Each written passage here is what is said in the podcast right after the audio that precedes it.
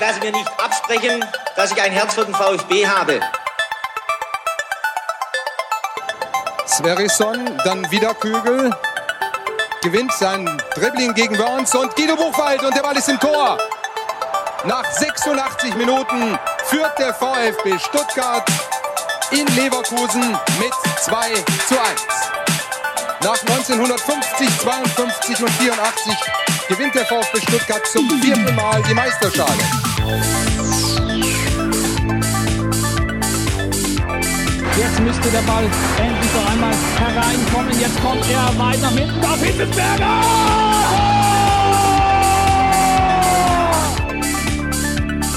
Mario Gomez, spitze Winkel, noch einmal nach innen, Pizza hat den Ball und es gibt noch einmal Abstoß vom Tor. Und jetzt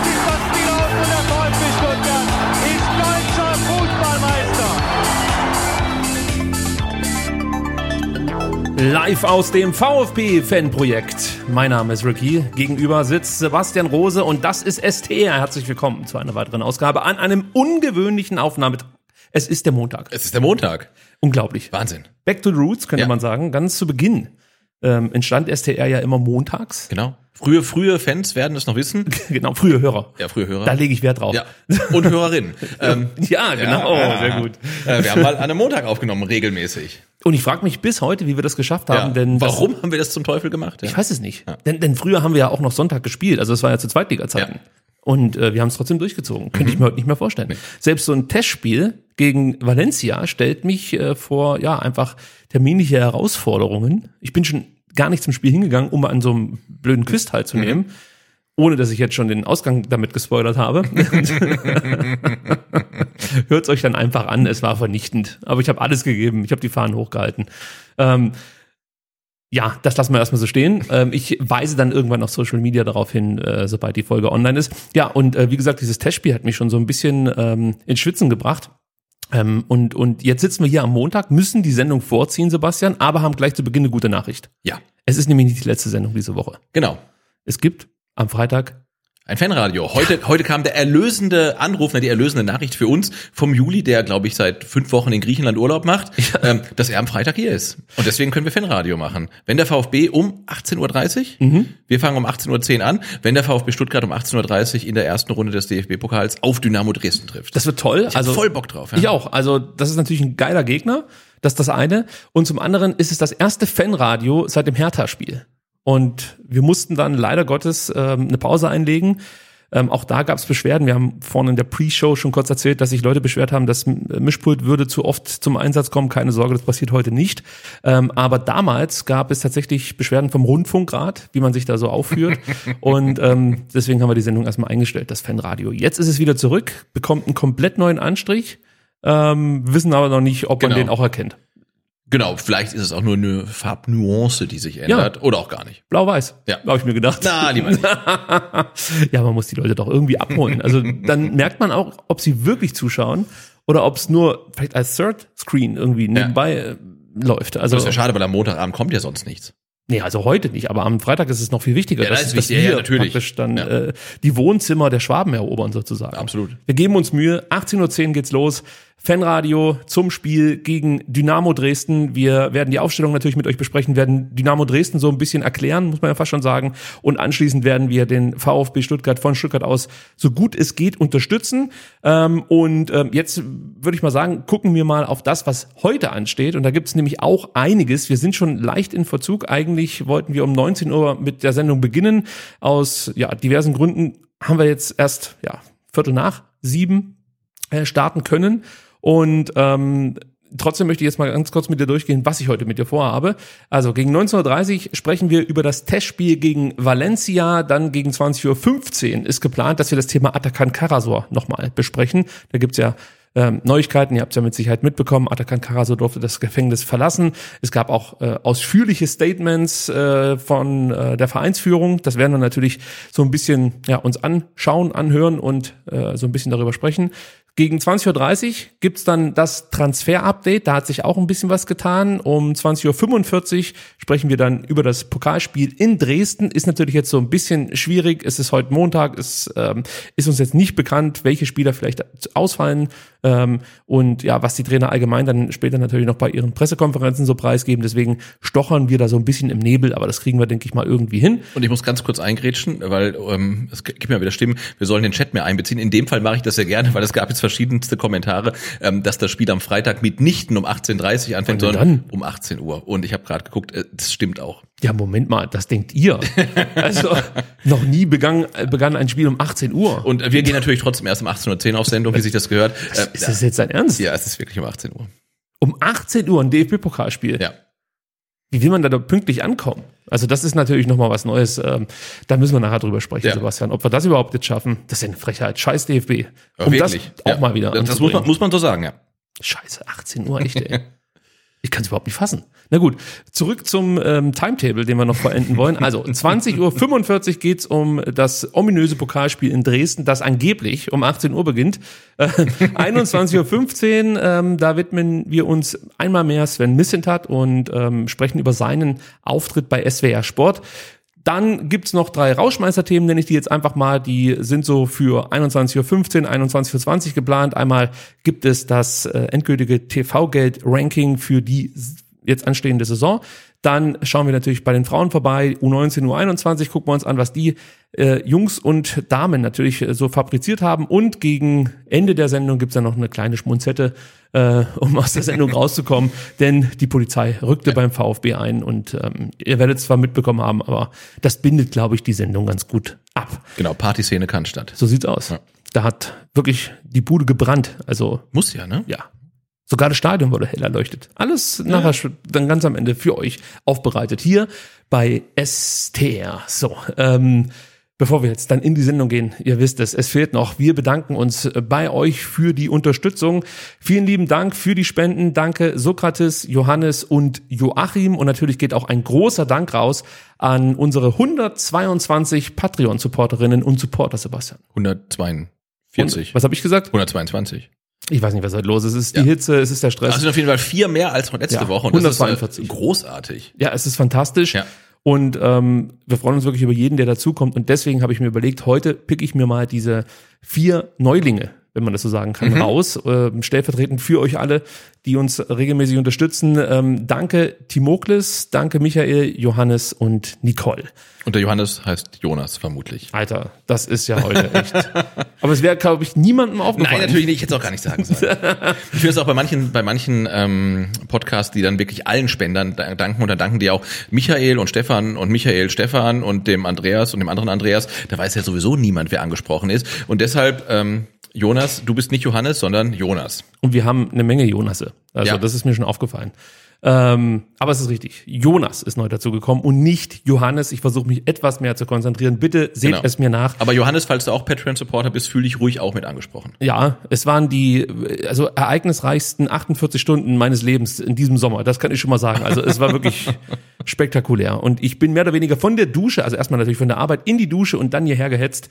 Dann der Verkehr hier nach Stuttgart, es ist die Hölle. Und jetzt sitze ich hier bei gefühlten 30 Grad, mir brennt die Birne. Ja. Und ich versuche mich irgendwie gedanklich runterzukühlen. Genau, Aber aber, sie aber sie ist positiv, du stehst nicht mehr in zweiter Reihe. sondern du hast einen Parkplatz. Und ich musste aber gerade überlegen, ob es wirklich so ist. das sagt auch schon einiges aus.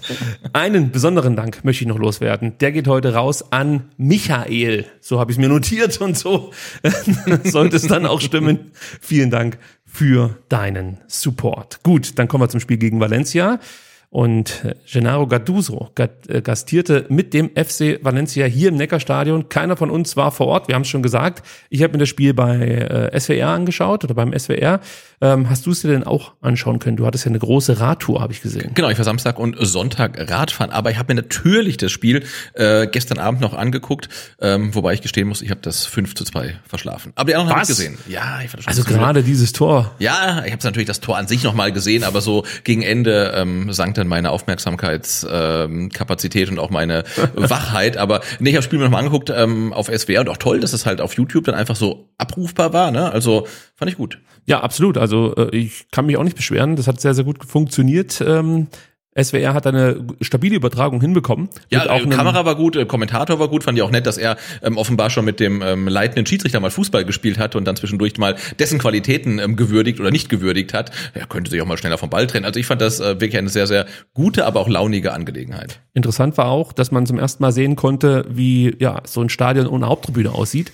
Ähm, was sagst du denn zu diesem Baustellenanblick? So ein bisschen traurig sah es ja schon aus. Ja, es sieht schon äh, bitter aus und ähm, ja, ich will es jetzt gar nicht in Relation setzen, aber wenn man jetzt natürlich auch ständig irgendwelche Kriegsbilder sieht und denkt, nein, aber Ja, es, sieht, es sieht halt, es sieht halt brachial aus einfach, ne? Und der, der Oberrang ist ja noch da, da werden dann ja wieder Leute drauf sitzen, aber jetzt auch die 12.000, die sich da in dieses Stadion verloren hatten und eine Haupttribüne, die untenrum halt wie gesprengt aussieht, also sieht, sieht wirklich aus, als ob eine Bombe da reingefallen wäre und das ist halt schon ein brachialer und sehr, sehr trauriger Anblick und äh, wir werden uns dran gewöhnen müssen, weil es wird die ganze Saison über so bleiben. Also es wird sich immer ändern, aber es wird immer ähnlich traurig aussehen und das ist schon heftig. Die gute Nachricht ist, ganz so schlimm wird es nicht aussehen, denn es äh, wird eine Plane Das geben. wird abgedeckt, okay. Ja, es wird abgedeckt und ähm, keine Ahnung, was dann da draufsteht. Also ich hoffe, man äh, legt da nicht einfach nur so eine Art Bettlaken drüber und fertig. also ich würde sagen Sponsoren. Ja, würde ich auch machen. Genau. Also Oder wie es in Dortmund ja war, äh, während der Geisterspiele am Hands of God machen was. Ja, gerne, aber das kann ich mir fast nicht vorstellen, ich dass es dazu nicht kommt. aber warum nicht? Also so eine Plane tut schon Not, würde ich sagen. Äh, was ich mir äh, noch überlegt habe, inwiefern ja das sich auf die Stimmung auswirken kann. Natürlich sind ein paar weniger Leute im Stadion. Ähm, 12.000 sind es, glaube ich, weniger. Äh, aber ich weiß nicht, also irgendwie habe ich das Gefühl, dass das schon was machen könnte. Ich möchte jetzt nicht sagen, dass die Cannstatter Kurve leiser ist, weil die Haupttribüne fehlt, aber es, es ist halt irgendwie komisch irgendwie. Also es fühlt Ja. sich halt nicht an wie Regelbetrieb, ist es ja auch nicht. Ähm, ich möchte das auch nicht zu hoch hängen. Jetzt sollte man vielleicht auch erst, auch erst mal abwarten, wie das gegen Leipzig so läuft. Vielleicht merkt man dann gar nicht allzu viel. Aber gerade dann, wenn ich halt auf der Gegentribüne sitze und dann die ganze Zeit im besten Fall so einen Laken vor mir habe, bin mal gespannt, ob das irgendwas mit mir macht. Also Genau, ich hätte normalerweise sofort gesagt, das ist ein Stimmungskiller, ähm, hätte ich dir vor drei Jahren gesagt, aber jetzt in Anbetracht der Geisterspiele, die es gab ähm, und der VfB oder die, Profis dann auf dem Platz doch relativ gut performt haben, würde ich sagen, die stört das vielleicht nicht so. Ähm, aber natürlich ist es die Kombination aus, ähm, das Stadion ist voll, aber da ist Baustelle, ist natürlich schon nicht neu, es gab es ja auch schon mal, aber jetzt in der Situation halt neu. Ich bin mal gespannt, ähm, wie sich dann das so stimmungstechnisch verhält im Neckarstadion. Eine Frage habe ich mir dann trotzdem noch gestellt, und zwar, äh, wenn man sieht, wie klein eigentlich diese Grundfläche ist, ja, die da abgerissen wurde, fragt man sich ja schon, wo diese ganzen 100 Millionen hin sollen, oder? Ja, im Tunnelclub. Ja. Ja, schon, aber jetzt mal ehrlich, also Ja, ja. das ist schon eine relativ kleine Fläche für 100 Millionen, ja. oder? Da könnte man mal ausrechnen, wie viel Euro pro Quadratmeter da reinfließen. Ja. Es äh, wäre mit Sicherheit mal interessant, ja. Also ähm, es wird natürlich alles seinen Nutzen haben, ist ja gar keine Frage, aber äh, ich glaube, der Frankie hat es auf ähm, Twitter geschrieben. Für ihn ist es halt auch erstmal eine Umstellung. Er war jetzt jahrelang auf der Haupttribüne. So geht's mir ja auch. Ja. Und jetzt kann man sich unter Umständen den Platz entweder nicht mehr leisten oder den gibt's gar nicht mehr. Genau, und sein Punkt war, und den kann ich halt sehr, sehr gut nachvollziehen, im Gegensatz zum letzten Stadionumbau hat es diesmal keinerlei Nutzen für den gewöhnlichen Fan. Ja, sehr guter Punkt. Ähm, du machst halt für die für die VIPs einen Tunnelclub, du machst halt die ähm, Haupttribüne Mitte Mitte noch teurer, sitzen halt auch dann nur noch selektierte äh, Gäste. Du machst was für die Journalisten, du machst was für die Spieler mit den Kabinen, alles okay, aber für denjenigen, der da bisher gesessen hat, für ein okayes Eintrittsgeld, für den machst du halt einfach gar nichts, ja. Und ich finde, das ist ein Punkt, äh, der durchaus valid ist, den er da angebracht hat. Es gibt ein paar mehr Stehplätze dann in der Cannstatter Ja, Kurve. okay. Das ist natürlich dann ein Benefit, aber ein relativ kleiner für Ja. das, was da jetzt gerade im Gange ist. Also 100 Millionen muss man sich schon nochmal überlegen. Gut, so ein paar Euro hat der VfB trotzdem noch, denn äh, man konnte sich eine Pyro-Show für die Mannschaftsvorstellung leisten. Auch das kam irgendwie ein bisschen lame rüber, weil es war halt äh, ja mitten am Tag. Ähm, die, ich sag mal, ja visuellen Effekte waren nicht so ergiebig, um es mal vorsichtig auszudrücken. Dafür knallte es toll. Ähm, fand ich auch lustig. Also es kam ja dann die, die Spieler, Trainer und so weiter rein. Und ähm, je nachdem, wie viele dann reinkamen, so oft wurde auf den Knalleffekt gedrückt. Also wenn vier Spieler kamen, wurde viermal geknallt. Wenn zwei Spieler kamen, wurden zweimal geknallt. Ja, da muss man sich vielleicht noch eingrooven. Also die Idee ist gut. Ja. Aber wie heißt das so schön bei Tokotronik, die Welt noch nicht bereit. Also das äh, würde ich hier unterschreiben. Also der VfB ist da bemüht, so ein bisschen Stimmung in die Bude zu bringen. Aber es war natürlich auch schwer. Ich meine, das Stadion war nicht ganz voll, 12.000 Leute. Ähm, ich denke mal zu dem Zeitpunkt, als dann die Mannschaft da vorgestellt wurde, anderthalb Stunden vor Spielbeginn, waren vielleicht 6.000 Ja, drin. ja. Ja, da kannst du natürlich noch, sag ich mal, keine Stimmung erzeugen. Ähm, aber gut. Ähm, ich fand es trotzdem amüsant, das mal so zu sehen. Ähm, Trainer kommt rein und es wird geballert. Äh, hat schon was. Übrigens, da fällt mir was ein. Wir haben ja vor zwei Wochen mit dem Kommando gesprochen und da ging es ja auch kurz um Pyro. Ähm, und falls du dich erinnerst, meinte einer der beiden, jetzt weiß ich nicht mehr genau wer, äh, natürlich regen sich immer alle über Pyro auf, aber sobald dann irgendwie ein Anlass da ist, um Pyro, Natürlich. ich sag mal, in Szene zu setzen, beziehungsweise was weiß ich, als Hintergrundbild irgendwo zu benutzen, dann werden diese Bilder wieder ausgekramt und was wurde beim Auftritt von Sven Missentat die ganze Zeit hinter Sven Missentat eingeblendet? Richtig. Fans mit Pyro in der Hand, leider nicht die Stuttgarter Fans, sondern die Kölner. Aber gut, Ja, gut. es sind sind dieselben Kann ja- Farben, Ja, genau, weiß, rot, rot, rot, weiß. Ja, völlig egal. Köln, Cannstatt, das kann man schon. Ja, alles irgendwie das Gleiche. Ja. Ja. Das, das fand ich dann fast schon ein bisschen traurig, aber gut, ähm, sei es drum. Ja, also äh, was man natürlich jetzt auch zum Spiel sagen kann, es war ein erfolgreicher Abschluss der Vorbereitung. Ich habe äh, viel Gutes gesehen. Ich habe aber auch Schwächen gesehen, die mir aus der letzten Saison äh, bekannt vorkommen, muss ich ganz ehrlich sagen. Also gerade die Leichtsinnsfehler, die dann zu Gegentoren führten, das kennen wir schon so ein Stück weit. Auch manchmal, ich sag mal so, die, diese Unkonzentriertheiten, die es einfach nicht geben darf, ja. Also gerade wenn du so einen riskanten Fußball spielst, wie es jetzt Matarazzo mit diesem 3-5-2 vorhat, kannst du dir fast keine Leichtsinnsfehler mehr leisten. Ähm, wir werden dann nachher noch im Detail drauf eingehen, welche äh, ich gesehen habe. Und ähm, trotzdem, bevor wir jetzt dieses Spiel besprechen, nochmal für alle und auch für uns ähm, nicht vergessen, das Spiel kannst du natürlich nicht heranziehen, um wirkliche Rückschlüsse zu ziehen. Also man kann natürlich so ein paar Abläufe sehen und ein paar Ideen erkennen, die sich Materazzo gemacht hat und die er jetzt mit der Mannschaft verfolgt. Aber man sollte halt einfach ähm, nicht vergessen, Valencia hat eine harte Trainingswoche hinter sich. Die sind äh, an einem anderen Zeitpunkt, was die äh, Vorbereitung angeht, als der VfB Stuttgart. Das muss man einfach so ein Stück weit berücksichtigen. Und ähm, ich finde, bei Valencia konntest du es in der zweiten Halbzeit ganz gut sehen, dass die wirklich konditionelle Defizite hatten. Und ähm, es gab dann so eine Phase, da schlug das fast schon in Wut um. Da gab es dann aus meiner Sicht wirklich ein paar Fouls, die kann man sich eigentlich bei Testspielen sparen. Ähm, aber ich glaube, das hat die halt echt genervt, dass der VfB so gezockt hat und wirklich gut beieinander war und Ja. sie selber halt einfach komplett im Arsch. Also das hat natürlich dann auch was mit Ehre auf dem Platz zu tun und so. Und die konnten dann irgendwann sich nur noch, wenn sie sich wehren wollten, eben, ähm, ich sag mal, mit halblegalen Mitteln auf dem Platz wehren. Ja, ja, klar. Aber ich, das habe ich ja deutlich gesehen. Der äh, erste richtige Härtetest wird am Freitag sein in Dresden, weil hier hast du jetzt äh, einen spanischen Erstligisten mit schweren Beinen, der halt ähm, bei, weiß ich nicht, 33, 34 Grad oder bei 30 Grad ähm, auf einer Baustelle vor 12.000 Gästefans spielen muss. Und ähm, das ist natürlich was ganz anderes. Ähm, aber trotzdem waren die Eindrücke natürlich äh, durchaus positiv. Das darf man so notieren, ohne das dann vielleicht auch komplett überzubewerten. Ja, also wir gehen nicht davon aus, dass der VfB äh, in diesem Jahr um die Meisterschaft mitspielt.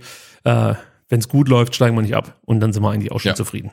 Ähm, kommen wir zur Aufstellung. Ähm, eigentlich gab es da keine großen Veränderungen im Vergleich zur Vorwoche gegen Brentford. Es spielte die gleiche Startelf und ich würde sagen auch die aktuell beste Elf des VfB Stuttgart, wenn man halt einfach berücksichtigt, dass Borna Sosa nicht spielen kann. Genau. Adduktorenprobleme und Orel Mangala mit seiner Corona-Infektion sowieso nicht zur Debatte stand. Also wüsste ich jetzt nicht, wen ich da tauschen würde. Wir können nachher vielleicht dann noch über die äh, rechte Wingback-Position sprechen, ob dann ein Stenzel eine Option wäre im Vergleich zu Wagnermann. Aber ich glaube, ähm, so vom Bauchgefühl her ist Wagnermann schon einfach ein Schritt vor Pascal Stenzel.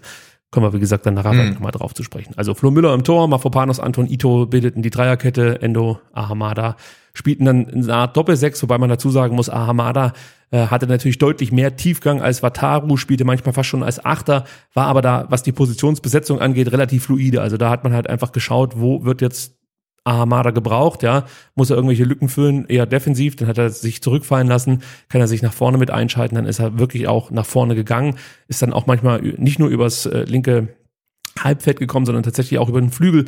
Das war also ähm, sehr facettenreich und das hat mir wirklich gut gefallen. Ja, er war sehr offensiv, ne? Ja, also im Vergleich zu dem, was wir in der vergangenen Saison von ihm gesehen haben, wo er so klassisch sich im Sechserraum bewegt hat, vor allen Dingen Defensivaufgaben gemacht hat, ähm, war er jetzt im, im Testspiel gegen Valencia teilweise ja wirklich links auf dem Flügel, wo ich dann dachte, oh, Silas macht wieder was. Und ich merke, nee, es ist gar nicht Silas, es ist Ahamada, der da links auf dem Flügel ähm, eine Situation einleitet. Also das war von ihm schon richtig gut, ja. Ja, also die Idee ist natürlich dann, dass in dem Moment Silas äh, mit in den Strafraum geht oder beziehungsweise nach innen zieht und du einfach für so ein bisschen Verwirrung sorgst und dann gerade die Rückräume so ein bisschen aufreißt beim Gegner.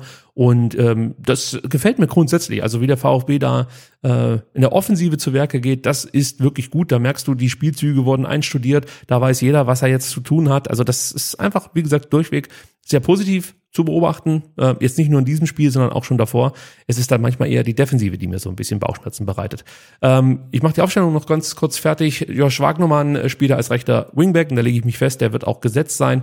Silas ist meiner Meinung nach auch gesetzt. Die Frage ist nur, ob er als linker Wingback spielt oder ähm, vielleicht auf einer anderen Position, denn Äh, gegen Brentford hat er schon ein paar Minuten im Sturm gespielt, jetzt auch gegen Valencia und das macht er auch nicht schlecht. Chris Führig ist wieder, ich sag mal, als umtriebiger Achter unterwegs gewesen.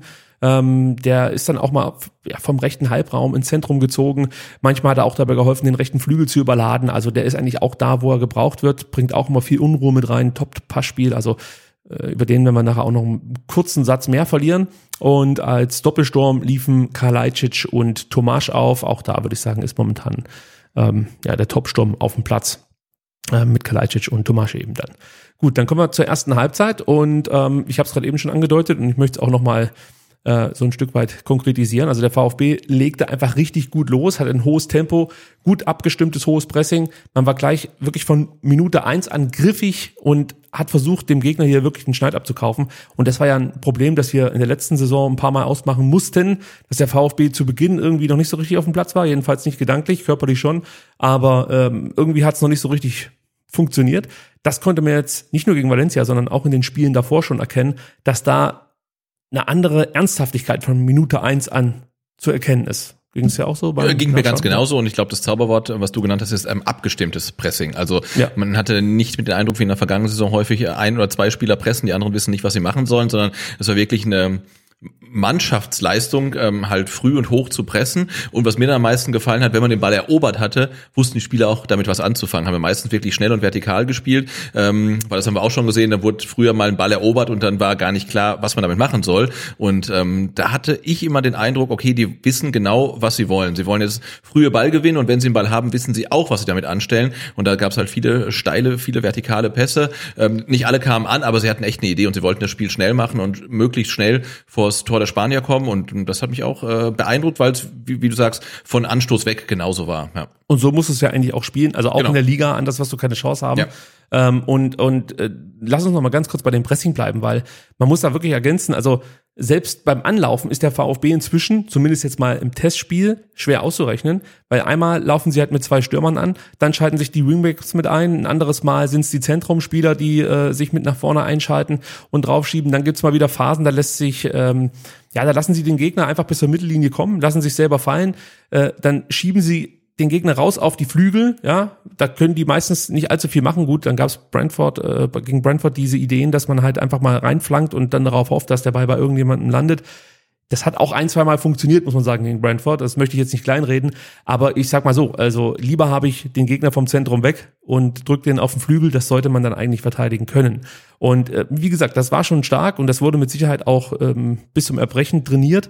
Und das Entscheidende ist halt wirklich, auch das hast du ja gerade schon angesprochen, jeder weiß, was zu tun ist und du siehst halt, es wird immer nachgeschoben, die Abstände werden nicht so groß und das ist einfach gut. Also ja. das ist gutes Pressing, ähnlich wie wir es in der Aufstiegssaison gesehen haben. Mhm. Also 2020, 2021 im Par Excellence gegen Dortmund. Und ähm, ja.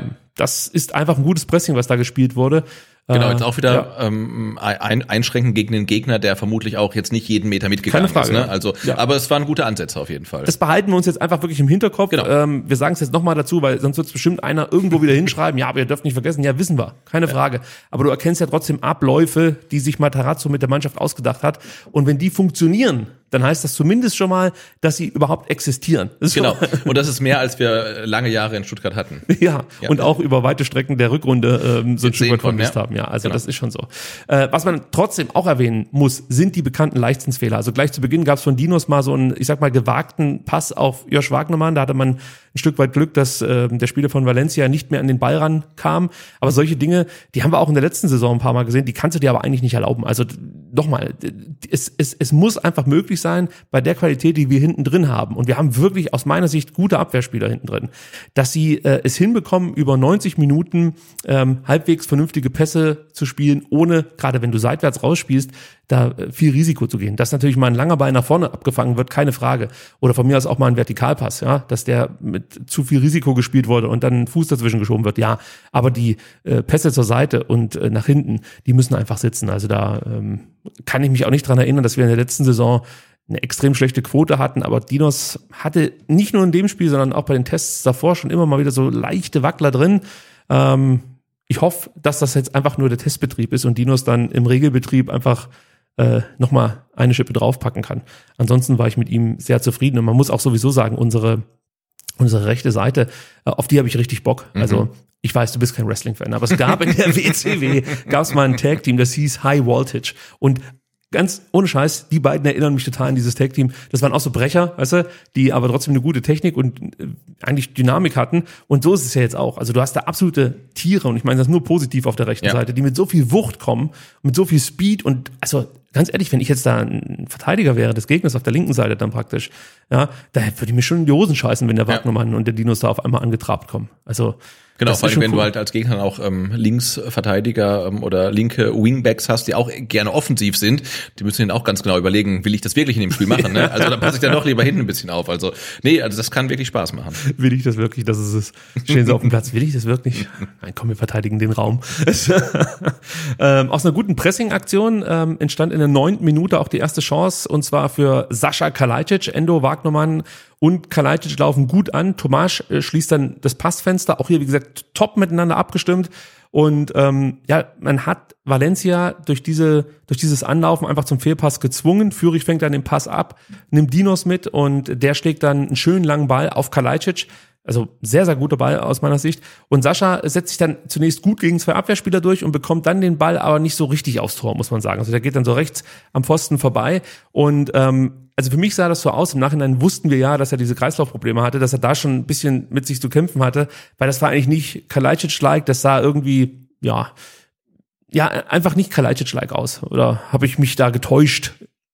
Ja, ich habe mir das auch überlegt, ähm, weil es sieht alles bei ihm immer so ein bisschen äh, sch- schlaksig und ungelenk aus, aber es war natürlich im Endeffekt eine, eine riesengroße Chance. Er lässt halt zwei Gegenspieler wirklich auch relativ alt aussehen und verpasst dann eigentlich nur den, den Abschluss da ins Eck halt. Und habe ich auch gefragt, ob das irgendwie schon darauf hindeutete, dass er jetzt nicht so äh, komplett fit war. Ähm, weiß ich gar nicht. Also weil wir haben es ja schon ein paar Mal gesehen, war das gegen gegen die Bayern, glaube ich, auch damals, in, in, wo er so eine Chance hat liegen lassen, wo er auch völlig frei. Hm, Du meinst im Rückspiel, oder? Ja, genau. Ah, das kann schon sein. Genau, wo er auch völlig frei zum Abschluss kommt und dann halt irgendwie, äh, weiß ich nicht, mehr oder weniger Rückpass spielt. Also solche Szenen habe ich von ihm auch schon gesehen. Ähm, weiß nicht, vielleicht war er noch nicht richtig im Spiel oder dachte irgendwie was, sich was anderes oder ich weiß nicht. Aber ich habe da jetzt noch nicht unbedingt auf ähm, Kreislaufprobleme irgendwie ähm, geschlossen, auch im Nachhinein nicht. Ähm, und ich habe jetzt auch gerade gelesen, vermutlich war es dann auch doch der Knöchel, weswegen er raus musste. Ach so, okay. Und nicht nur der Kreislauf, wahrscheinlich war es beides. Ja, also ähm, ich weiß jetzt auch nicht genau, ob er da schon irgendwelche Probleme hatte. Für mich sah die Aktion einfach nicht ganz so rund aus. Genau, das stimmt. Sei ihm aber auch verziehen. Also es ist ein Test und äh, wahrscheinlich war er auch überrascht, dass er sich so einfach gegen diese zwei Ja. äh, Abwehrspieler durchsetzen konnte und auf einmal hat er sozusagen den Schuss kommt so in Rücklage. Also ich möchte es auch nicht zu hoch hängen. Ich, ich habe nur gedacht, eigentlich ein Top-Stürmer kann den schon machen. Ja, muss er, genau. So. Äh, und gut, es klappte dann ja in der 16. Minute und auch da muss man sagen, hat der VfB wieder Valencia gut unter Druck gesetzt. Äh, in dem Fall äh, muss man aber ein Stück weiter in unsere Hälfte gehen, denn Valencia war zu dem Zeitpunkt am Drücker und versuchte äh, ja sich irgendwie in unseren 16er zu kombinieren und der VfB hat die Mitte dann gut zugemacht, das haben wir ja vorhin schon mal thematisiert und schiebt dann wirklich mit Tempo, mit Wucht auch, muss man wirklich sagen, mit Kraft oder ich weiß gar nicht, wie ich es anders sagen soll, aber einfach entschlossen. So, das ist eigentlich das richtige Wort dafür. Ähm, auf den ballführenden Spieler und daraus resultierte dann eben der Fehlpass. Und dann muss man sagen, schaltet der VfB wirklich blitzschnell um. Chris Führig spielt einen starken Pass auf, äh, aus der eigenen Hälfte auf, auf, auf Silas, äh, perfekt in den Lauf. Und Silas geht dann äh, zum 16er, zeigt dann seine Übersteiger, die wir von ihm kennen Und lange nicht gesehen haben. lange nicht gesehen haben. Und jedes Mal denkt man, ach, das bringt doch jetzt nichts. Also was machst du denn jetzt? Du stehst ja immer noch am selben Punkt so, aber gefühlt kommt dann trotzdem irgendwas dabei raus. Und bei ihm war es ja so, es war nicht nur die Übersteiger, sondern auch die Übersicht. Ja. Denn er sieht dann halt äh, am zweiten Pfosten, sage ich jetzt mal, dass da äh, Tomasch komplett blank steht. Er spielt den Ball wirklich super rüber, also einfach ein klasse Pass. Perfekt, ja. Ja, und ähm, dann macht Tomasch das, was ein Stürmer machen soll, nämlich vollenden. Und äh, wenn du mich fragst, war das ein perfekt ausgespielter Konter. Dazu muss man noch erwähnen, sehr gute Boxbesetzung, denn Endo und Sascha, die laufen einfach durch und binden dann nochmal zwei Innenverteidiger. Denn äh, das war ganz, ganz wichtig. Also vielleicht hätte Valencia oder die Abwehrspieler es nicht gerafft, dass sie noch nach außen hätten schieben können. Aber dadurch, dass halt nochmal zwei aus dem Mittelfeld nachrücken, die jetzt relativ zeitnah dann auch im äh, Strafraum auftauchen, das sorgt natürlich dafür, dass die Abwehrspieler eine Entscheidung treffen müssen. Schiebe ich rüber zu Tomasch oder verteidige ich jetzt praktisch den Raum und nehme dann die äh, einlaufenden Spieler auf. Und genau das war eben das Entscheidende aus meiner Sicht, dass dann Tomasch relativ viel Platz hatte, um dieses Tor zu machen. Also ja, er hat viel Platz und viel Zeit, er kann den Ball annehmen, kann gucken, wo er hin ähm, schießen will und macht es dann auch und macht es auch richtig gut, als das ist ja dann die Hauptsache. Aber er hatte schon ja sehr viel Zeit einfach. Ne? Und wahrscheinlich wird er in der Bundesliga seltenst so viel Zeit haben. ich hoffe, äh, dass es so ist, dass er viel Zeit hat, aber ich befürchte, dass du recht hast, ja, ja. Ähm, es folgte dann so eine Phase, ja, da kam Valencia etwas besser ins Spiel, kann mir auch vorstellen, dass das vielleicht sogar von Materazzo gewollt war, dass man sich so ein bisschen fallen lässt, weniger Spielanteile hat, um einfach auch mal zu schauen, wie man damit umgehen kann. Der VfB stand grundsätzlich etwas tiefer. Man muss aber auch sagen, wirklich Gefahr ging von, von den Spaniern halt äh, ja, ganz lange überhaupt nicht aus. Lag zum einen daran, dass sie irgendwie, ähm, also aus meiner Sicht eine mangelnde Laufbereitschaft an den Tag gelegt haben. Also das sah nicht so überzeugt aus. Also äh, ich bin mal gespannt, was, also mich würde interessieren, das möchte ich eigentlich sagen, was Gattuso dann nach diesem Spiel zur Mannschaft gesagt hat, weil eigentlich kannst du als äh, Mannschaft von Gattuso nicht so spielen. Ja. Da gibt's einen Einlauf. Und was mir aufgefallen ist, ist äh, das katastrophale Passspiel. Sieht man so auch selten bei spanischen Mannschaften. Also sehr ungewöhnlich, muss ich ganz ehrlich sagen. Dann kaum Bewegung, ähm, es gab kaum Tiefgang. Also selbst wenn der VfB das so ein bisschen provozieren wollte, ja, dass Valencia einfach ein bisschen gefährlicher werden konnte und mehr in Stuttgarts Hälfte spielen konnte, so richtig wussten sie ja nicht, was sie jetzt mit dieser, mit diesem Ballbesitz anfangen Genau. sollen. Also im Gegensatz zu, zum VfB fehlte da offensichtlich der Plan, wie man halt irgendwie vors VfB-Tor kommen möchte. Ne? Im schlimmsten Fall ist das Ja. so. Wäre natürlich schon ein vernichtendes Zeugnis für den Trainer, aber vielleicht auch für die Mannschaft. Wir Ja. stecken nicht so tief drin, wir machen ja keinen Valencia-Podcast.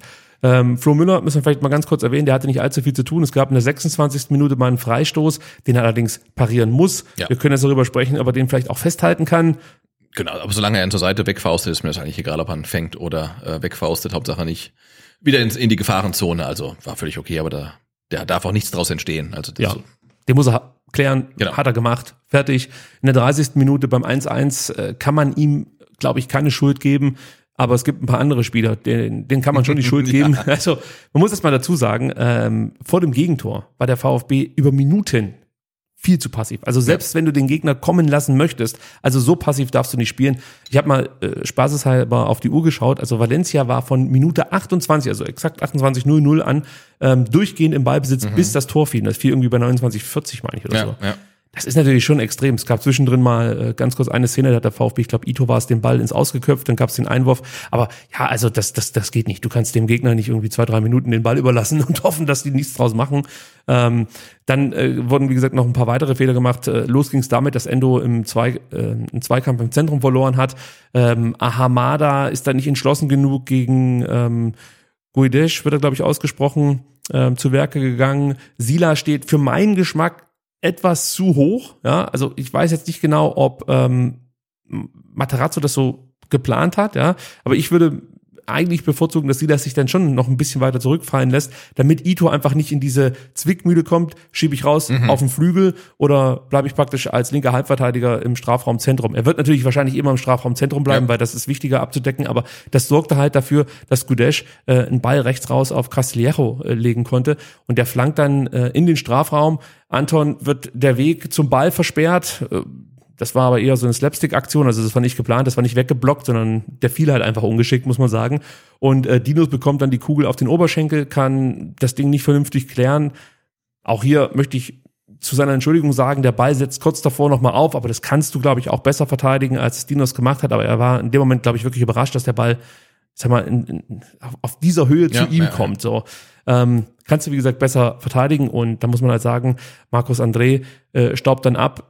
Und was mich so genervt hat, der traf wirklich in der, in der vergangenen Saison keinen Blumentopf. Also der ging komplett unter. Ich der hat nur ein oder zwei Tore geschossen als Stürmer. Also da ging gar nichts. Und hier ist er dann wirklich da, wo ein Stürmer stehen Genau, muss und macht genau. das Ding halt auch. Ja. Hat mich schon genervt, muss ich sagen. Ja.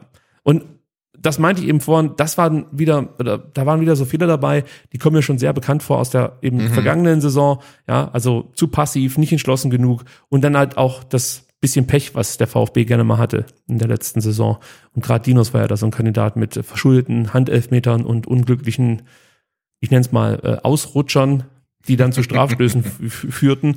Und hier könnte man auch sagen, also das kannst du besser machen. Ja, es war wieder so eine Kollektivleistung, dieses Gegentor. Ne? Ja. Also man, die Flanke kann man schon verhindern, dann muss äh, Dinos den irgendwie ähm, klarer klären äh, und dann Waldemar Anton ist dann auch irgendwie dran. Ich dachte eben beim ersten Gucken, es wäre ein Eigentor gewesen, weil er macht ja irgendwie so eine Schussbewegung, kommt aber nicht mehr dran. Also äh, ja, es war wirklich wieder so ein Gegentor, was man sich im Kollektiv gefangen hat, was aber leider komplett unnötig war. Also das darfst du so nicht kassieren, das Tor.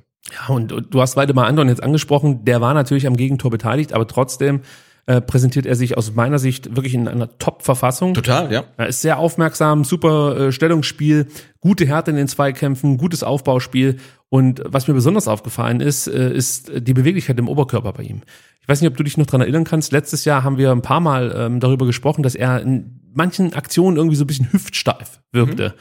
Und also entweder hat er damals irgendwelche Probleme gehabt, die er mit sich rumgeschleppt hat, oder man hat jetzt nochmal daran gearbeitet ähm, und ja, hat ihn da so ein bisschen beweglicher gemacht. Also er wirkt einfach wirklich nochmal besser als in den letzten beiden Ja. Jahren. Also auf den habe ich richtig Bock.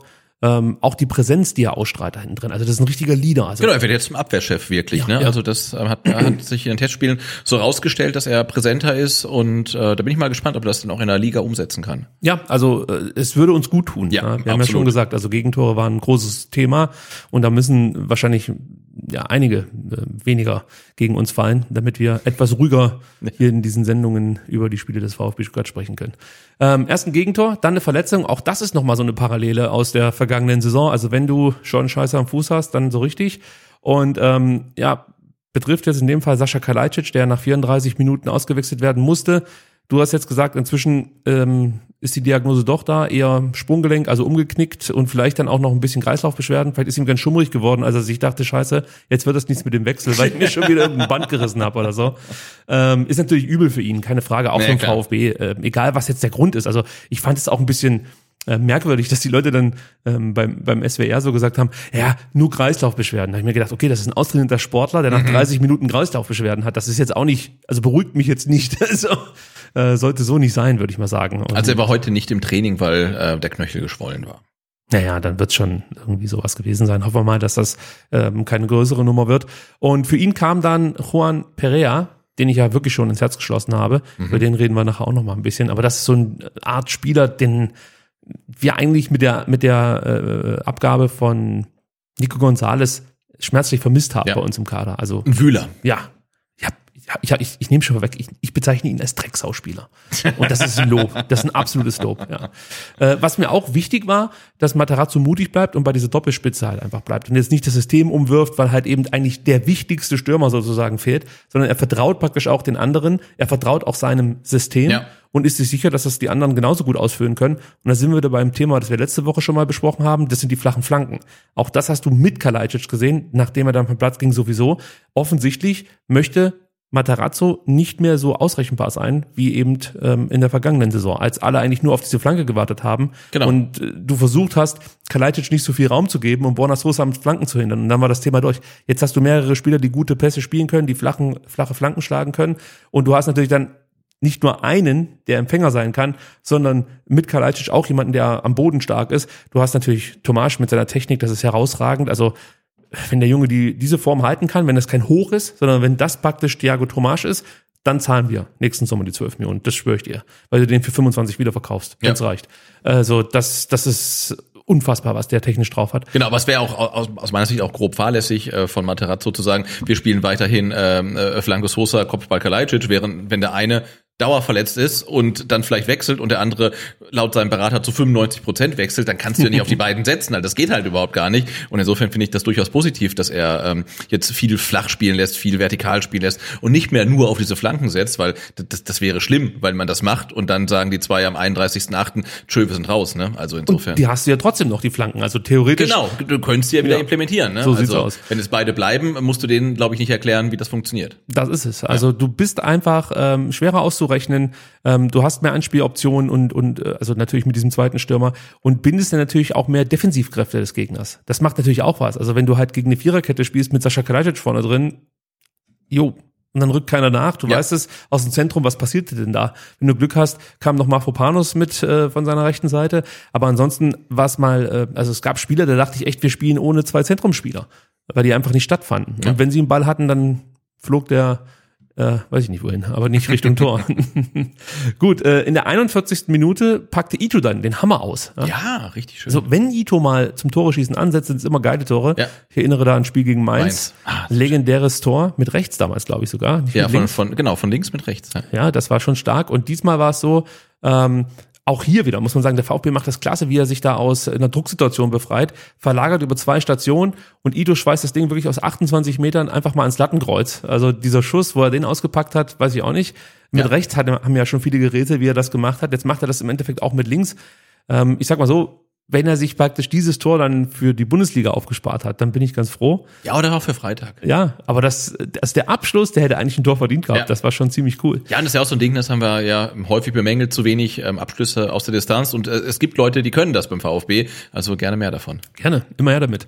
Äh, In der 44. Minute profitierte dann Thiago Tomasch von einem Abspielfehler des gegnerischen Torhüters und er erzielte sein zweites Tor und damit auch die verdiente Halbzeitführung. Ähm, Das war auch so eine Nummer, über die müssen wir ganz kurz sprechen. Auch hier wieder, also das klappt in der Bundesliga wahrscheinlich nicht, aber Fürich läuft, äh, Mamadashvili heißt er, glaube ich, der Torhüter, der läuft ihn an, aber noch nicht mal entschlossen und bedingungslos. Also äh, das ist eher so ein Antraben, also was du halt so machst, ja. Und ähm, ich weiß nicht, ob das vorher thematisiert wurde, aber Mamadashvili ist ein Linksfuß, ja. Und er läuft ihn ja praktisch dann auf den linken Fuß an, so dass er ihn, ihn auf dem rechten Fuß praktisch abspielen muss. Ja. Also ich, ich gehe davon aus, dass der Trainer ihm das vorher gesagt hat, weil er läuft halt nur gezielt auf diesen linken Fuß, übt aber jetzt nicht bedingungslos den Druck aus, aber weiß wahrscheinlich im Endeffekt, also wenn er auf rechts hat, dann fliegt er ins Aus. Genau. So, Im, im, im schlimmsten Fall, im besten Fall kriegen wir den, ja. Genau, aber das nächste ist, wenn das ein Führig weiß, und jetzt gehen wir einfach mal davon aus, dass er das weiß, dann müssten ja die Mitspieler von Mamadashvili das auch wissen. Ja, eigentlich schon, ja. Aber die haben es komplett ignoriert. Da hat sich halt kein Mensch angeboten. Und ähm, wie gesagt, anstatt das Ding halt einfach ins Auszubolzen, spielt er dann den Ball fast schon mit Ansage Ja. in den linken Fuß von äh, Thiago Tomasch. Und auch da wieder, das ist halt, das ist halt, der hat halt einfach Eier in dem Moment. Ja, also der nimmt den Ball nicht an, sondern er sieht, okay, der Ball kommt auf meinen linken Fuß, das Tor ist frei. Wenn ich den jetzt annehme und dann erschieße, ist Mamadashvili wieder hinten.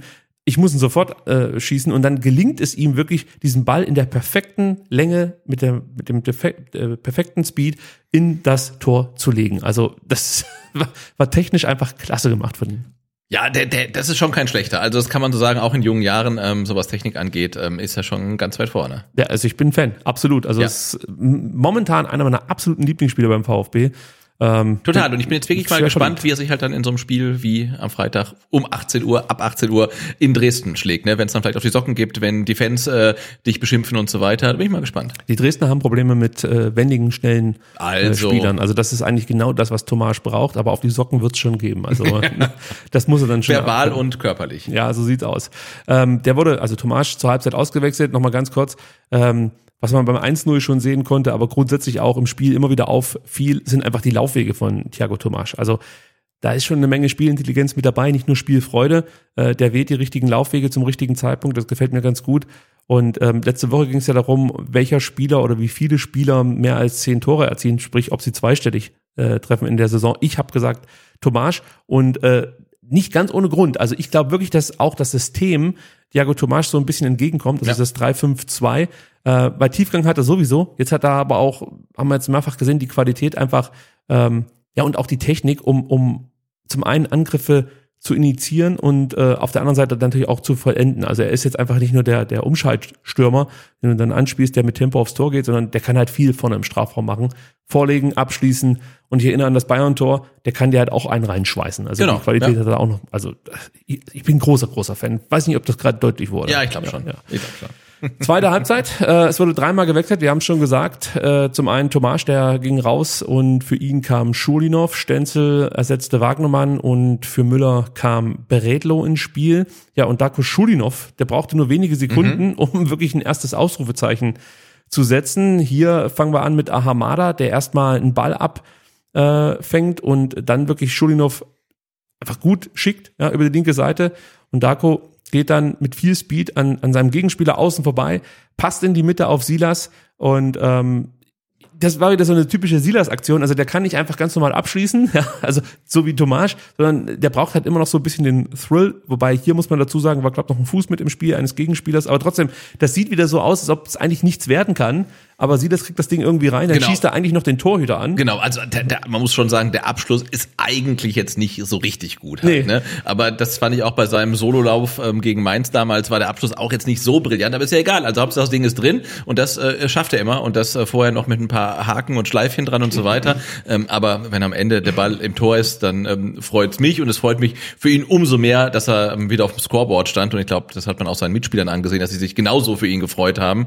Ähm, und die ganze Aktion war klasse, auch super vorbereitet. Und ähm, ja, ich finde, man hat gegen Valencia gesehen, ähm, dass sie das wirklich mit jedem Spiel näher an das rankommt, was er mal geleistet hat, weil er hat jetzt auch keine Scheu mehr, seine 58 Übersteiger am Stück zu machen, in den, in den Gegner reinzugehen, in den Strafraum reinzugehen, noch einen Haken zu machen und so weiter. Also er vertraut seinem Körper wieder komplett. Ähm, und glaube ich, das ist das Allerwichtigste. Und der Rest kommt dann. Und egal, ob er links spielt, was gut geklappt hat gegen Valencia oder in der Mitte, ähm, das äh, sah schon ähm, ganz gut aus. Genau, was du sagst. Also er wird wirklich von Spiel zu Spiel stärker. Auch dieses Vertrauen, was er wieder in den eigenen Körper hat, das, das merkst du ihm wirklich von Spiel zu Spiel an, dass es immer äh, ausgeprägter ist im Endeffekt. Äh, dann ist mir auch aufgefallen, dass er gegen den Ball deutlich stabiler als zu Beginn der Vorbereitung ähm, ähm, war. Auch da, du hast es, glaube ich, gerade schon erwähnt, dass er den Körper wieder voll einsetzt. Also du Ja. hast manchmal so Aktionen gehabt, in den ersten Vorbereitungsspielen, da war sich noch nicht sicher, ob ich jetzt wirklich mit allem, was ich habe, in die Ja. Zweikämpfe gehen soll oder eher dosiert. Und jetzt geht er halt mit allem, was er hat, rein und, und wehrt sich sozusagen auch wieder. Und er hat, das ist ja, das ist ja eine Erscheinung. Ja, ja, Silas, klar, also, halt, ja. ja, genau. Also das ist ja, ist ja schon ein Vieh. Also ich meine, das ist nur positiv. Ja. Ich hoffe, das kommt nicht falsch rüber. Also ich möchte von dem nicht weggecheckt werden, sage Ja. ich dir so, wie es ist. Und ich glaube, dass manche ähm, es schon mal versuchen, also manche Außenverteidiger, und er setzt dann halt jetzt inzwischen etwas dagegen, hat Genau. auch draufgepackt, das siehst du einfach. Ja. Und das machst du halt als Gegenspieler zwei, dreimal und dann überlegst du dir, ob du es vielleicht irgendwie anders verteidigen äh, kannst. Und dann kommt seine Stunde. Wenn du die Gegenspieler sozusagen ähm, äh, dazu gebracht hast, dass sie physisch ihm nichts entgegensetzen können und er bringt dann noch die Technik mit ein und noch das Tempo, Ja. dann lässt er ganz, ganz viele auf der linken oder dann auf der gegnerischen rechten Seite alt aussehen, da bin ich mir sicher. Und er kann das auch übers Zentrum machen. Ist natürlich noch mal eine andere Art und Weise, wie er dann Fußball spielt, aber mir gefällt das, wenn er im Zentrum spielt, muss ich ganz ehrlich sagen. Also gerade wenn Sascha jetzt, sag ich mal, ausfallen würde oder Ja. wechselt, wäre für mich Silas auf ähm, der Neuner-Position auch eine Option. Ist halt die Frage, ob er da sein Tempo so mit reinbringen kann. Ne? Das ist ein Thema. Das, was geht auf dem Flügel sicherlich besser, wenn er aus der Tiefe kommt. Ähm, Keine Frage. Muss mal gucken. Aber, Aber er kann er rauskippen. Also er kann Ja. er dann, Tomasch kann halt dann äh, die, die, diese Position besetzen. Führig kann nachschieben, der kann ja auch offensiv fast alles spielen. Ist natürlich eher eine hängende Spitze dann klar. Ja. Das ist jetzt kein klassischer Stürmer. äh, Aber ich sag mal, man ist ja vorne variabel. Das ist ja das Schöne. Also das gefällt mir ja besonders gut. Oder Hamada rückt auf einmal mit rein. Das haben wir ja auch gesehen, Ja. dass der komplett durchläuft und auf einmal als zweiter Stürmer auftaucht. Also all sowas konnte man sehen. Und äh, was mir bei Silas immer wieder einfällt, ist natürlich das, was Sven Missentat über seine Spieler sagt. Ähm, wenn er äh, ja über ja so, so ein bisschen die Stärken beschreiben will und dann immer von Waffen spricht. Und Silas ist halt wirklich so der Endgegner für alle. also, was der hat sozusagen die die äh, besten Waffen und äh, das ja könnte schon viel Spaß machen in der kommenden Saison. Ich habe ich habe tierisch Bock drauf, muss ich sagen. 55. Minute, da müssen wir dann aber wieder über einen Treffer sprechen, der zu bill- billig fällt. Ähm, auch da, also wenn der VfB Tore bekommt, dann sind das wirklich meistens Gegentreffer, die sich gut hätten verhindern lassen. Und das Ja. geht eigentlich schon die ganze Vorbereitung so. Und deswegen bin ich auch noch so ein bisschen zurückhaltend, ähm, was, was die Prognose jetzt für die kommende Saison angeht. Denn bislang ging das immer gut, weil man hinten raus vielleicht nochmal einen Elfmeter bekommen hat oder der Gegner nicht ganz so fit war wie man selbst. Oder es halt einfach dann auch die Qualität war, die natürlich dann dazu geführt hat, dass der VfB hinten raus nochmal Spiele gewinnen konnte. Aber grundsätzlich fallen die Tore zu leicht. Ja, also solche Fehler, die der VfB da in der Defensive macht, ich habe mich jetzt schon mehrfach dazu geäußert und ich möchte es jetzt nochmal sagen, die kannst du dir in der Bundesliga definitiv nicht erlauben. Los ging's damit, dass Pascal Stenzel eine Ecke verursacht. Das darf halt einfach nicht passieren. Ja, also der schlägt halt über den Ball und dann bekommt er die, die, die Kugel an die Hacke, der Ball geht ins Aus und statt sich dann sofort zu konzentrieren, siehst du, dass beim VfB mehr oder weniger so eine Art äh, Fehleranalyse äh, auf dem Platz stattfindet und Valencia führt die Ecke halt schnell aus und der VfB braucht viel zu lang, um Ja. sich halt zu ordnen. Also wo ich mir denke, ey, das Spiel geht weiter, wisst ihr schon, ja. Also super cool, was der Stenzel da gerade gemacht hat, aber können wir das ein anderes Mal besprechen, denn das Spiel geht weiter. Dann merkst du, der Rückraum wird nicht gut verteidigt. Ja? Die Halbfeldflanke wird nicht verhindert und dann kommt Bredlo halt einfach zu spät raus. Markus André köpft ein zum 3-2 und das Ding ist halt einfach mal durch. Ja? Also du hättest diesen Angriff relativ leicht verhindern können. Das fängt an mit, mit Stenzel, Ja. dann äh, kannst du die Ecke besser verteidigen, den Rückraum besser verteidigen und dann muss Bredlo, wenn er rauskommt, natürlich das Ding haben, denn Anton wäre aus meiner Sicht schon in der Lage gewesen, in die Aktion zu kommen, aber du hörst es über, zumindest wenn du über Kopfhörer hörst, so wie ich die Spiele verfolge, damit ich auch wirklich nichts verpasse, hörst du, wie Bredlo halt das Kommando Torwart gibt. Und dann ist natürlich klar. Rufen die nicht mehr Leo? Hat Torwart gerufen. Hm, komisch. Also vielleicht hat er nicht gerufen, sondern ein anderer, aber dann hat sich zumindest Anton. Wäre Anton gerufen. Torwart! vielleicht. Auf jeden Fall. Nein, ich nicht. Nach diesem Torwartruf äh, blieb Anton halt weg, weil zu, zunächst ja. war er in der Aktion Ja, ja. und er hört dann halt auf. Ähm, Aber es ist halt ein klassisches Missverständnis zwischen Verteidiger und Torwart aus, weil einer von den beiden muss ihn haben. Bretlo kommt nicht schnell genug raus, Anton geht gar nicht erst hin und, und äh, so ist dann ähm, erneut äh, dann Markosch André zur Stelle. Ja. Also äh, für mich geht das Ding voll auf Bredlo. Ja, absolut. Ich gebe noch nicht mal Anton da irgendeine Mitschuld, weil der Torwart muss im Zweifel dann auch seinen eigenen Mitspieler über den Haufen rennen. Ja. Und das ist ein Torwartball. Also den muss er ab, abfangen. Also, genau, bin ich, bin ich bei dir. also das, das, das geht halt einfach nicht, ja. Und da muss man halt sagen, wirklich, wenn sowas im Regelbetrieb passiert, da platzt mir halt echt der Kragen. Also bei sowas flippe ich aus, weil das kannst du echt einfach verteidigen. Ja. Und das sollten auch, dann sage ich mal, zweite äh, Torhüter, da sollten die die Klasse haben, solche Dinge zu verteidigen. Und Flo Müller darf sich so einen eigentlich überhaupt nicht erlauben. Nö. Jetzt nicht wegen mir, sondern weil ich weiß, was dann abgeht. Also Ja. wenn Flo Müller das Tor bekommen hätte, dann hätte es richtig gebrannt. Ja, aber Twitter. grundsätzlich darf sich kein Bundesliga-Torhüter auf Nummer Frage. eins oder zwei ähm, so, so ein Tor erlauben, weil es einfach ein, ein klarer Fehler ist. Ne? Und das, Absolut. das Tor ist halt super einfach zu vermeiden ähm, und du schaffst es nicht und bist eigentlich, wenn man es jetzt mal ähm, auf ein Pflichtspiel übertragen würde, du bist eigentlich drückend überlegen, schießt drei Tore und liegst nur ein Tor vorne, weil du dir zwei einfach mehr oder weniger rein, äh, Ja, selbst genau. reinschießt halt. Ne? Und Genau. das, das kann halt nicht sein. Das geht nicht. Juan Pereira, Pereira, ich muss mich noch dran Ja. gewöhnen, ähm, den haben wir jetzt ein paar Mal erwähnt, der fiel auch wirklich wieder positiv aus, ähm, auf, so ist es richtig. Und den möchte ich auch noch mal ganz kurz ansprechen, denn ähm, der hatte direkt nach dem 3 zu 2 eine gute Möglichkeit zum 4 zu 2. Kurz danach traf er dann sogar, aber grundsätzlich nochmal, also die Art und Weise, wie er Fußball spielt, was er für Unruhe erzeugt, ähm, wie er vorne Wirbel macht, er zieht Freistöße, er geht wirklich den Gegnern auf den Sack. Ich habe es vorhin schon gesagt, es ist ein absoluter Drecksau-Spieler, den wir brauchen. Er hat gutes Tempo, gutes Raumgefühl. Also ist, glaube wirklich so ein Spieler, den man sich gewünscht hat, der vielleicht jetzt nicht regelmäßig von Beginn an spielt, aber wenn der reinkommt, weiß halt einfach, okay, jetzt geht nochmal die Post ab. Genau. Und das hatten wir jetzt ja schon mehrmals angesprochen. In der vergangenen Saison war es so, dass du eigentlich mit jedem offensiven Wechsel offensiv ungefährlicher wurdest. Das War ist so, leider so. ja, ja. Und ich hätte gern einfach Spieler, die reinkommen, wo du denkst, hey, jetzt kann noch was passieren. Ob es jetzt ein Perea ist oder ob es vielleicht sogar ein Castanaras ist, wo du denkst, hey, der hält vielleicht irgendwie den Fuß rein und steht vielleicht auch irgendwie mal richtig. Ähm, das ist uns in der letzten Saison komplett abgegangen und das hoffe ich von den Neuzugängen. Nicht, dass die in jedem Spiel 90 Minuten machen, sondern dass man die ja wirklich halt in der 70., in der 60., in der 80. einwechseln kann und man zumindest so die Fantasie hat, hey, die könnten jetzt noch was reißen halt, ne? wenn du 0-1 hinten liegst oder so. Ähm, und das erhoffe ich mir ähm, von Perea auf jeden Fall, weil ähm, er hat jetzt schon gezeigt, äh, hat er drauf. Aber wie gesagt, ich bin mal gespannt, wenn es dann richtig losgeht, ähm, wie, wie er sich dann schlägt. Auch er hat noch Baustellen. Also das wirkt alles schon noch sehr ungeschliffen, die Art und Weise, wie er Fußball spielt. Da ist halt noch viel Instinkt auch mit dabei, ja. Also das, das braucht schon noch ein bisschen. Ander- Andererseits finde ich es ja auch gar nicht so schlimm, wenn du so einen Spieler hast. Der, Instinktfußballer sind immer Ja. gut, wenn man da irgendwie ein, zwei im Kader hat. Ja. Also es, es gab ja die Phase, da hat Tongi Kulibali mehr oder weniger nicht gewusst, was er als nächstes macht auf dem Platz. Und da war er am stärksten. Und erst als er dann so ein bisschen in eine Form gepresst wurde, hat er so ein bisschen was von seinem Chaos-Faktor verloren. Ja. Pereira, Pereira ist ein anderer Spieler, also äh, es bringt jetzt für mich nicht so diesen Chaos-Faktor mit rein, aber er stiftet halt Unruhe und nervt. Also das Ja. ist einfach schon mal ein Attribut, das wir bislang nicht hatten vorn drin. Also meistens wurden wir genervt, jetzt nerven wir zurück. Der Pereira, das ist schon, das ist schon ein cooler Typ. Ähm, sein Tor, das 4 zu 2 möchte ich kurz besprechen, das war mein Lieblingstor. Denn Ja, aus meiner Sicht, ja, das hatte halt alles, was Materazzo, glaube ich, von seiner Mannschaft sehen will. Das geht damit los, wie Endo den ballführenden Spanier anläuft, ja, unter Druck setzt. Schulinov, Ahamada verteidigen den Raum, arbeiten dann gut mit dem Deckungsschatten und äh, Darko fängt dann den Ball ab, spielt erstmal zurück, auch das, weißt du, nicht gleich kopflos nach vorne, sondern erstmal nach hinten den Ball, Dreiecke bilden, Aufbauspiel. Ja, dann äh, Anton schlägt den Ball lang auf Silas, sieht, der geht, der weiß, der hat das Tempo, also schlägt er den Ball präzise, Silas zieht sofort zwei Mann auf sich. Das war natürlich auch jetzt nicht so gut abgestimmt, äh, muss man sagen, bei der, bei der äh, Abwehrreihe ähm, aus Valencia. Das kannst du, glaube ich, auch nochmal besser verteidigen. Aber trotzdem, es ist ja so, wie es daneben war. Also er zieht diese zwei Mann auf sich. Und ähm, dann spielt halt Silas wirklich einen, einen starken Pass in die Tiefe. Und er wollte kurz eingrätschen. Und wir haben ja von Silas schon viel gesehen, aber dass er so schlaue Pässe spielt, eher selten. Das, ja, also er hat schon auch manchmal coole Pässe drauf gehabt und irgendwie haben die anderen nicht mitgedacht. Oder so, ja. Ja, das, das ist mir ein paar Mal aufgefallen, dass er schon irgendwie Ideen hatte, praktisch um Tiefe ins Spiel zu bekommen, einen Ball tief zu stecken und dann läuft halt keiner hinterher oder Ja. ist äh, zu langsam. Also manchmal muss er dann vielleicht auch nochmal umrechnen in normale Geschwindigkeit.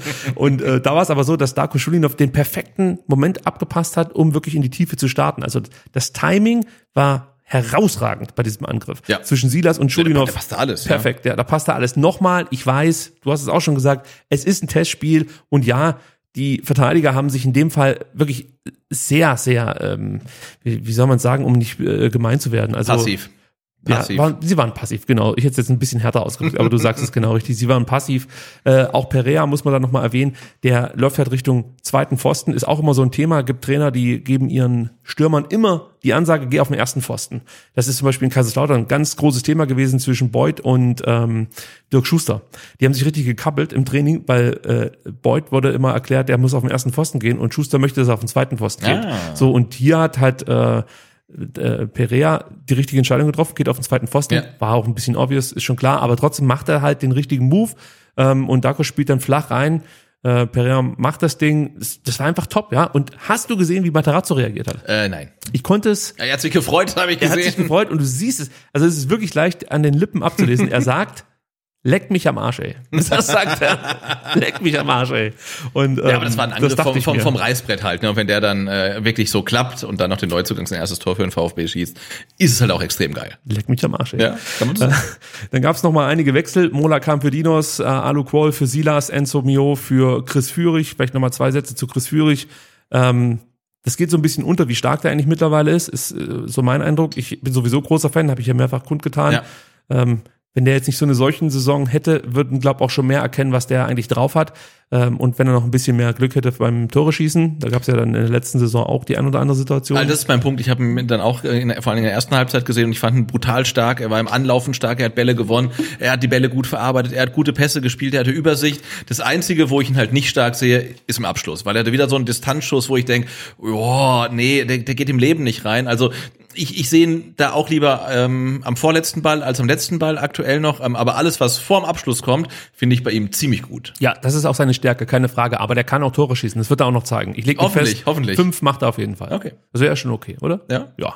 Also ich fand sein Spiel toll, Passspiel on point, ähm, wichtige Interceptions muss man sagen. Also er erobert wirklich viele Bälle.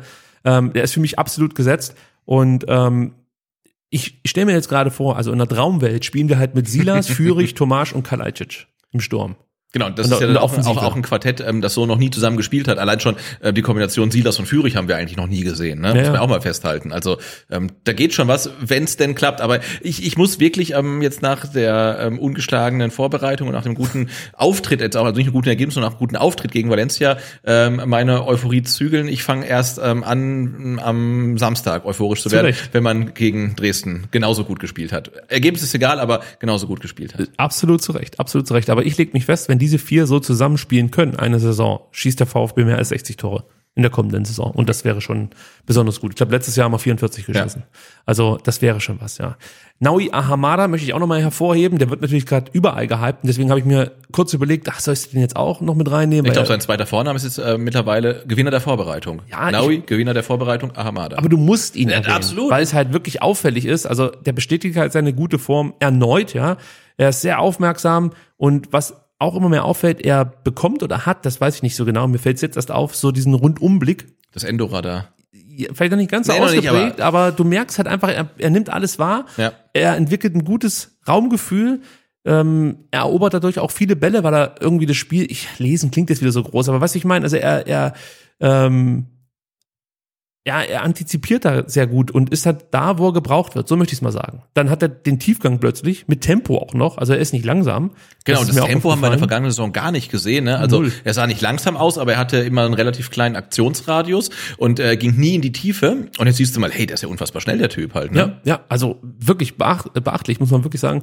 Und ähm, es gibt trotzdem noch eine Schwachstelle, die ich bei ihm ausmache. Er hat natürlich da auch einen harten Konkurrenten sozusagen, ähm, der es deutlich besser macht. Das ist nämlich das Thema Pressingresistenz. Also das fällt mir schon auf. Unter Druck wird er manchmal zu, oder wird er zu schnell, so möchte ich sagen, hektisch. Ja. Und er muss es eigentlich nicht, weil er hat die Technik und er sollte auch solche Situationen etwas ähm, lockerer lösen können. Und da bin ich auch wieder gespannt auf das Real Life sozusagen in der Bundesliga, weil sowas nutzt nun mal Gegner komplett aus. Also wenn, wenn du da wenige hunderte, äh, hundertstel irgendwie zögerst oder zu langsam bist, so von der Entscheidungsfindung her, dann ist der Ball halt einfach weg. Und ein Mangala macht das par excellence, der äh, kann im Endeffekt wie Neo und Matrix die Zeit anhalten und läuft zwischen die Gegenspieler durch. Und das geht, das kann man schon mal sagen, aha, Maler noch so ein Stück weit Genau. ab. Das kann er Ähm, noch nicht, ja. Kann er noch nicht, genau, du sagst es. Also äh, da kann er sich dann vielleicht was bei Lee Egloff abgucken, der gerade dann in solchen Situationen irgendwie so befreit, äh, einfach geile Pässe rausballert, wenn man das so sagen kann.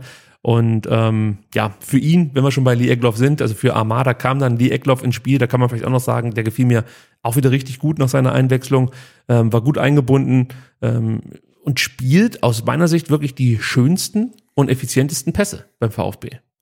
Also in Ja, der Zeit, ja, ja, wo er auf dem Platz steht. Genau. Ja, also in der 86. legt der Schulinov eigentlich schon das 5-2 auf und kurz danach bekam er dann endlich seinen Assist. Auch wieder hier starkes Pressing vom VfB und das beim Stand von 4 zu 2 Mhm. in der 90. Minute. Trotzdem geht Qual auf den Ball, erobert den, der kommt dann zu Egloff und Egloff spielt dann wirklich einen Laserpass auf Schulinov, ähm, der dann auch, muss man wirklich sagen, den, Key, den Keeper abgezockt ausspielt. Ähm, das ist eine herausragende Aktion gewesen von allen Beteiligten. Auch die möchte ich nicht zu hoch hängen. Ich weiß, es ist nur ein Test.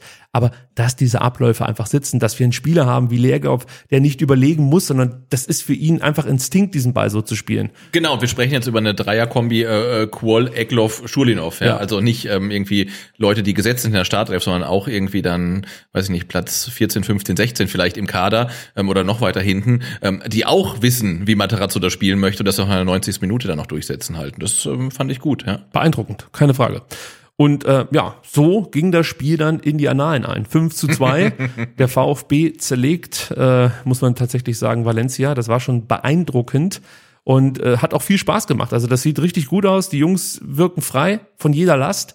Die Frage ist natürlich, bleibt das so? Also wenn wir haben uns ja ein paar Mal gefragt, kann die Mannschaft praktisch nur ohne Druck gut spielen? Ja, kann man jetzt natürlich auch wieder fragen diese äh, die, diese Frage. Also äh, äh, was ist, wenn wenn die Mannschaft Druck bekommt? Wie geht sie dann damit um? Können sie dann immer noch so Fußball spielen? Wir werden es erfahren. Genau, wir werden es äh, früher oder später erfahren und es kann sein, äh, wir gehen am Freitag äh, völlig optimistisch ins, äh, ins Spiel gegen Dresden und nach fünf Minuten steht es nach der Ecke 1 zu 0 für Dresden und dann müssen sie zeigen, ob Da sie es drauf Druck, haben als, ne? keine Frage. Und Aber können sie es auch an einem sonnigen äh, Sommerabend in Dresden schaffen? ja? Das ist immer schwer.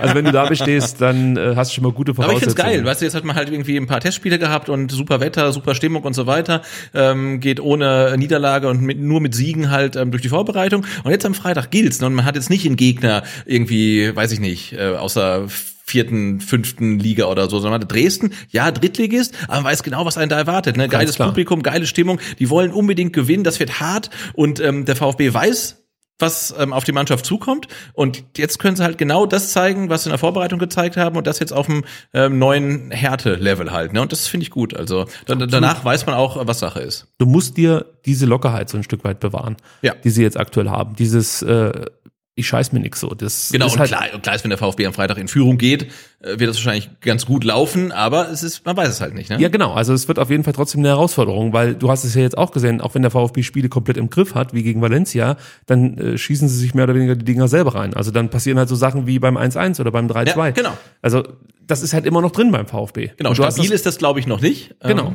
Ähm, Also du hast das Gefühl, die müssen mindestens zwei Tore schießen, mindestens, um ein Spiel zu gewinnen. Ja. Und ähm, eher drei. Und dann wird schon auch bei diesen Offensivkräften ein Problem. Also drei Tore muss er erstmal schießen. Genau, und gegen Zürich und gegen Brentford lag der VfB erstmal hinten. Ähm, und auch das wird eine Nummer werden, wenn man das in Dresden auch wieder so fabriziert. Also ich bin äh, total gespannt, ähm, aber auch ein Stück weit äh, relaxed, weil der VfB jetzt wirklich gezeigt hat, dass sie, glaube ich, in der Vorbereitung sich einiges überlegt haben, ähm, wie, wie man zum Torerfolg kommen möchte.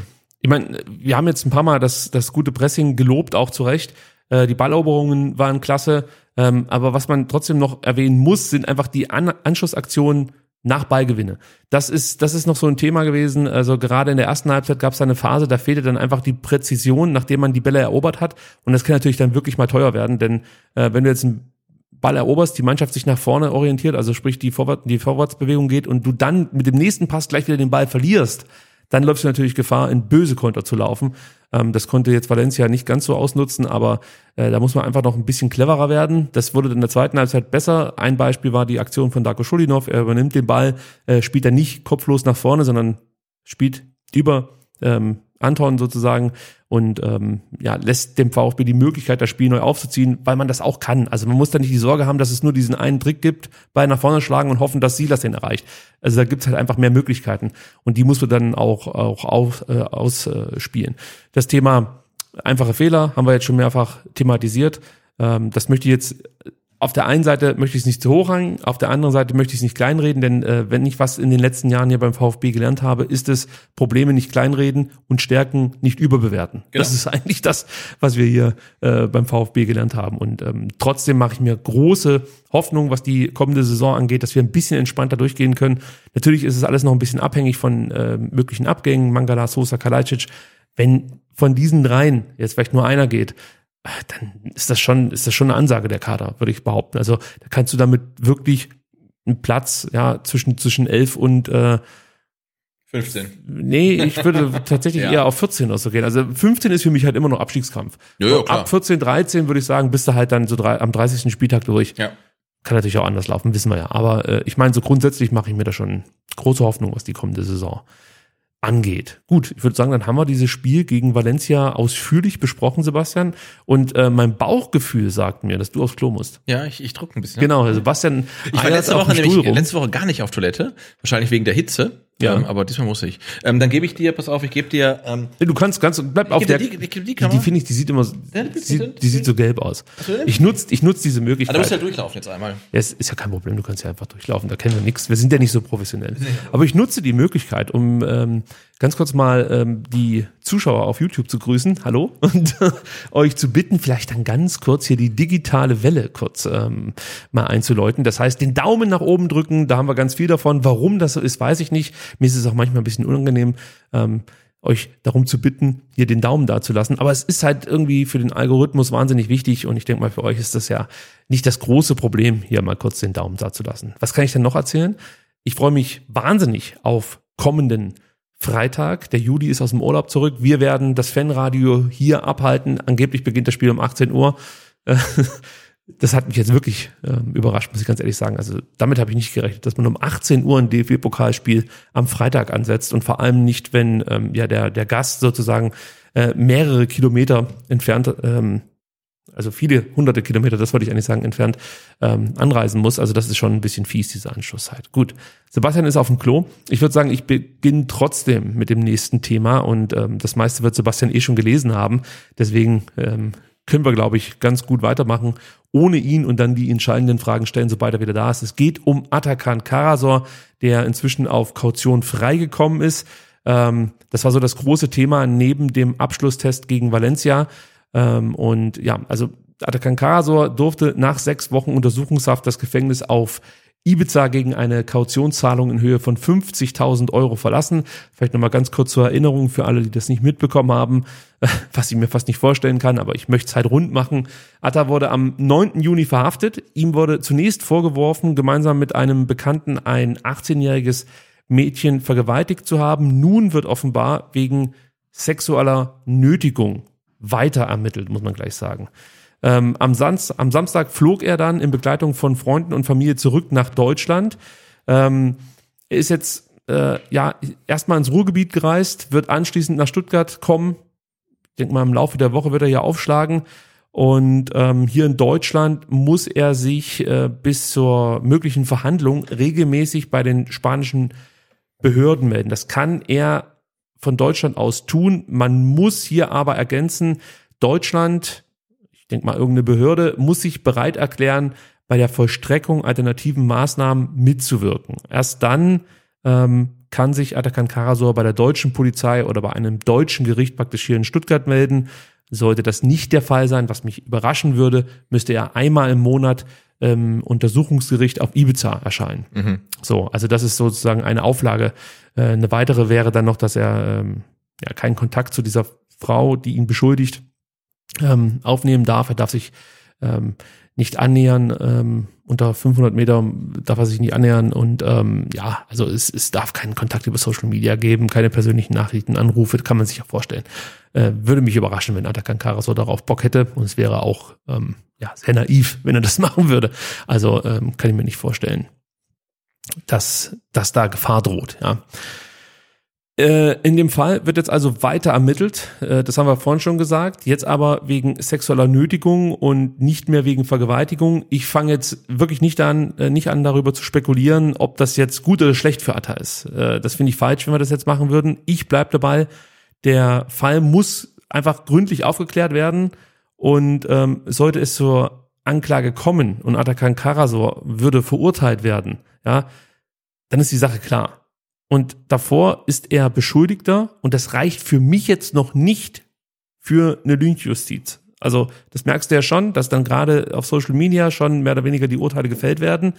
Ich gehe da noch nicht mit, ich verteidige ihn aber auch. Genau, nicht. aber ich wollte gerade sagen, in beide Richtungen. Ne? Also ähm, er könnte freigesprochen werden und dann sagen, werden Leute kommen, die sagen, der wird nur freigesprochen, weil es ein Prominenter ist. Ähm, er könnte verurteilt werden, dann werden Leute sagen, ähm, er wird nur verurteilt, äh, wer, äh, wird nur verurteilt, weil das vermeintliche Opfer gelogen hat. Also das wird immer passieren in sozialen Medien, dass es da zwei Lager gibt. Die einen sagen so, die anderen sagen so. Und wir müssen uns jetzt wirklich einfach auf das verlassen, was halt dann die Justiz in Spanien letztendlich sagt. Und äh, das muss dann für uns einfach dann äh, ja gelten halt, ne? sonst kommen wir ja nicht mehr weiter. Ja, für mich ist einfach wichtig, dass das vernünftig aufgeklärt wird. Genau. Ja, also wenn das halt einfach lang dauert, ist es okay. Nur wir haben es ja bislang wirklich hier so gemacht, wir haben am Anfang diesen Fall einmal ganz kurz besprochen, haben die Sachen, die man eben rausfinden konnte, dargelegt, unsere Position mit euch geteilt. Und ähm, dann möchte ich da auch gar keine Bewertung weiter vornehmen. Genau. Denn ich fand es echt schwierig, ich fand schon schwierig vom ZVW-Verlag, als die dann angefangen haben zu sagen, das dauert ewig mit der Uhr, der sitzt da zwei Jahre drin, denke ich mir, Leute, wir senden Fußball, senden, macht, macht Fußballberichterstattung. Also, Oder musst du zu ihrer Rettung sagen, es war eine spanische ähm, oder eine Expertin für spanische Strafrecht. Ja, offensichtlich war sie keine gute Expertin, denn er ist ja nach sechs Wochen wieder frei. Das ist ja das eben, was ich meine. Das Genau. ist halt alles scheiße immer, wenn du davor so Dinge raushaust und ähm, jetzt kommt es ganz anders, als Ja. du es gesagt hast. Spekulieren ist nie gut. Ja, das ist ja das. Also das ist halt, das wollen wir hier vermeiden. Deswegen möchte ich jetzt eben nicht darüber spekulieren, ähm, ob das jetzt irgendwas bedeutet, dass es jetzt nicht mehr die Vergewaltigung ist, sondern nur, in Anführungsstrichen, ähm, was war es, sexuelle Nötigung? Genau. Ja, also das, das, das Ja, was mache ich man, nicht genau, mit das Spiel. Genau, wa- was man festhalten kann, ist, ähm, Atakan Karasor sitzt nicht mehr in Ibiza im Gefängnis, ähm, sieht's sondern aus. ist jetzt wieder in Deutschland, wird dann vermutlich nach Stuttgart zurückkehren, kann dann auch ähm, trainieren, individuell vermutlich, ähm, und, und kann sich spielfit halten zumindest. Das, ne? das, das können wir nämlich genau jetzt nochmal aufdröseln, denn das war natürlich die große Frage, wie geht der VfB jetzt mit ihm um? Und bevor wir das nochmal ganz kurz ähm, ja, thematisieren, hören wir uns erstmal Alex Werle an, ähm, der sich dazu am Rande des Testspiels gegen Valencia geäußert hat und sich relativ deutlich positionierte. Äh, Kaka hat mit dem Sven äh, gesprochen. Er ist jetzt äh, in Deutschland und äh, wird jetzt auch die nächsten Tage nach äh, Stuttgart äh, kommen. Und dann wird es natürlich auch ein paar Tests geben. Das ist ja immer so in der Vorbereitung, dass es ein paar Tests gibt. Es wird sicherlich auch das eine oder andere Gespräch geben mit ihm. Und dann werden wir schauen, wie wir ihn dann sukzessive dann auch ähm, dann wieder in die Trainingsarbeit integrieren. Dieses Integrieren in die Trainingsarbeit, Reintegration, wird es schon verfolgen, auch wenn das Verfahren noch nicht abgeschlossen ist? Ja, selbstverständlich. Er ist ja jetzt, äh, wie gesagt, in, in Deutschland und äh, wir werden ihn jetzt erstmal entsprechend, äh, was die Tests angeht, wieder näher ranbringen und dann werden wir ein paar Gespräche natürlich mit ihm führen und dann wird er aber in den Trainingsablauf integriert. Es ist eine ganz schwierige Personalie. Es ist sowieso sehr schwierig, was da passiert ist. Es gilt die Unschuldsvermutung, bevor irgendwas anderes bewiesen ist. Dennoch befürchten Sie da einen Imageschaden, einfach weil dieser Name jetzt damit verbunden ist. Es ist ja ein laufendes Verfahren, deswegen haben wir äh, die letzten äh, Wochen dazu auch uns nicht öffentlich geäußert und äh, das werde ich nach wie vor so tun. Äh, wichtig ist jetzt, dass er in Deutschland ist, äh, dass wir mit ihm endlich Kontakt hatten und äh, dass wir uns dann jetzt auch die notwendige Zeit nehmen, genau die Dinge mit ihm abzustimmen und ihn langsam wieder zu integrieren und dann bin ich auch sicher, dass wir an einer anderen Stelle vielleicht äh, näher drüber äh, berichten können. Ja, also da war eigentlich alles Wichtige drin. Was man vielleicht noch sagen kann, ist, dass ähm, Atakan Karasor bislang ganz normal sein Gehalt weiterbekommen hat. Also hat der VfB jetzt nicht irgendwie reagiert darauf, dass er ähm, Beschuldigter einer Straftat ist. Und ähm, ja, Alex Werle hat es ja ganz gut erzählt. Also er wird jetzt irgendwann in Stuttgart zurückkommen, dann gibt's die Leistungstest, die wird man durch, die Leistungstests, die wird man durchführen. Ich gehe davon aus, dass es dann persönliche Gespräche gibt, weil man muss ja auch die Frage stellen, ob er überhaupt wieder auf dem Platz stehen möchte. Also es kann ja auch sein, dass er sagt, du, ich möchte das erstmal ähm, komplett alles abwarten. Ich fühle mich momentan überhaupt nicht spielbereit. Klar, ja. ja.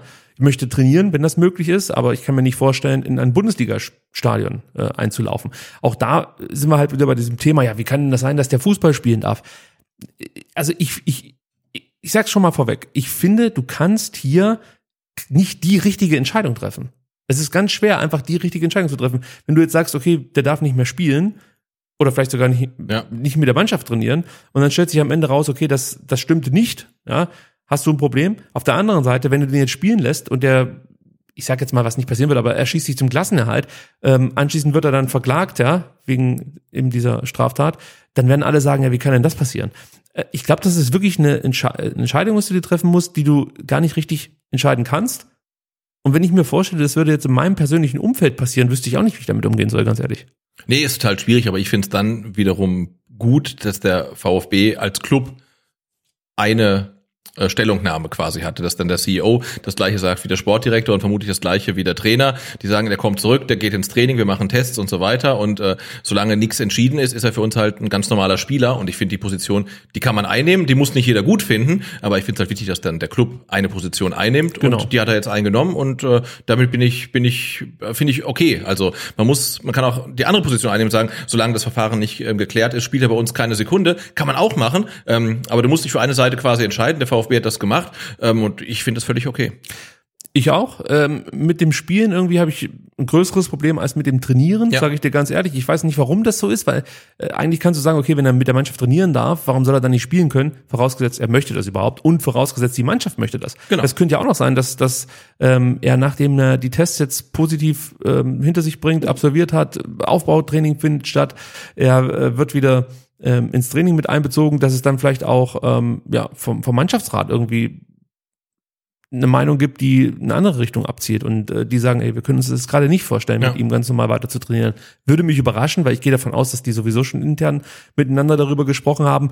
Aber da sind halt einfach noch so viele Fragen, die wir jetzt hier nicht beantworten können und die auch ganz viele Menschen, die sich jetzt schon so abschließend dazu äußern, nicht beantworten können. Ja. Äh, deswegen bin ich da halt einfach vorsichtig. Du hast Sven Missentat angesprochen, der sich ähnlich geäußert hat wie Alex Werle. Vielleicht bist du so lieb und ähm, teilst mit uns nochmal sein Statement. Na klar, denn er hat gesagt, für uns ist hundertprozentig klar, dass der Junge bei uns mittrainiert und ein Spieler von uns ist. Das ist ein Mensch, der noch nicht mal angeklagt ist. Fakt ist, wenn es irgendwann zur Anklage käme, dann muss man sich das anschauen. Aber solange das nicht so ist, ist das ganz klar unser Spieler, unser Junge. So sieht's aus. Das ist ein starkes Statement, allerdings auch ein mutiges Statement, Ja.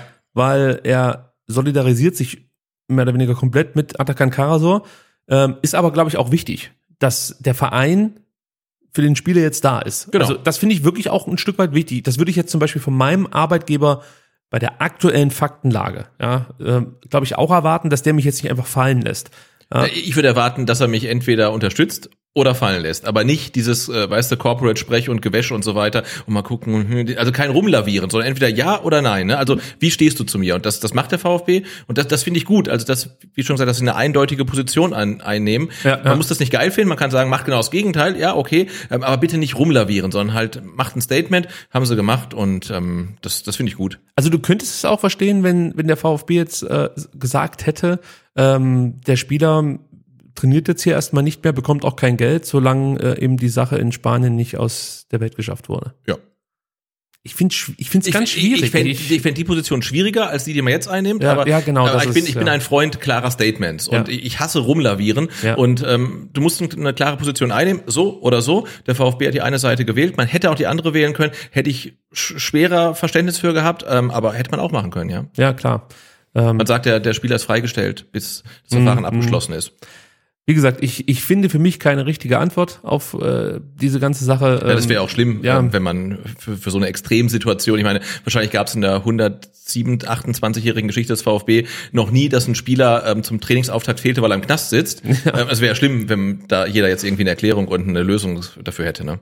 Ja, also ich, ich habe halt so ein Stück weit bei mir die Befürchtung, dass ich ähm, Ata so als Typen zu sehr ähm, geil finde, um es mal auf, auf den Punkt zu bringen. So, da, du, sitzt halt da und denkst dir so, das kann, das kann doch gar nicht sein, aber ich habe es ja schon mal gesagt, äh, warum soll das nicht sein können? Also wie sieht denn der Vergewaltiger eigentlich aus? Also warum schließt das Atakan Kara so aus mit seinem Charakter, so wie er ist? Natürlich kann das sein, aber ich will es fast nicht wahrhaben. Das ist ja der Punkt. Ne? Man, man, man will nicht, dass es wahr ist. Ja. Ähm, und da werden wir jetzt einfach abwarten Ja, müssen. wir müssen abwarten und wir werden es hier bei STR auch weiter so halten, dass wir ähm, jetzt hier nicht ständig irgendwelche Wasser Wasserstandsmeldungen abgeben, sondern ähm, wenn es was Konkretes gibt, werden wir darüber sprechen. Unser Standpunkt ist klar, der Fall muss äh, vernünftig aufgeklärt werden und sollte er verurteilt werden, ist sowieso klar, was dann pa passiert und sollte er äh, eben freigesprochen werden oder gar nicht erst angeklagt werden, ist auch klar, was passiert. So.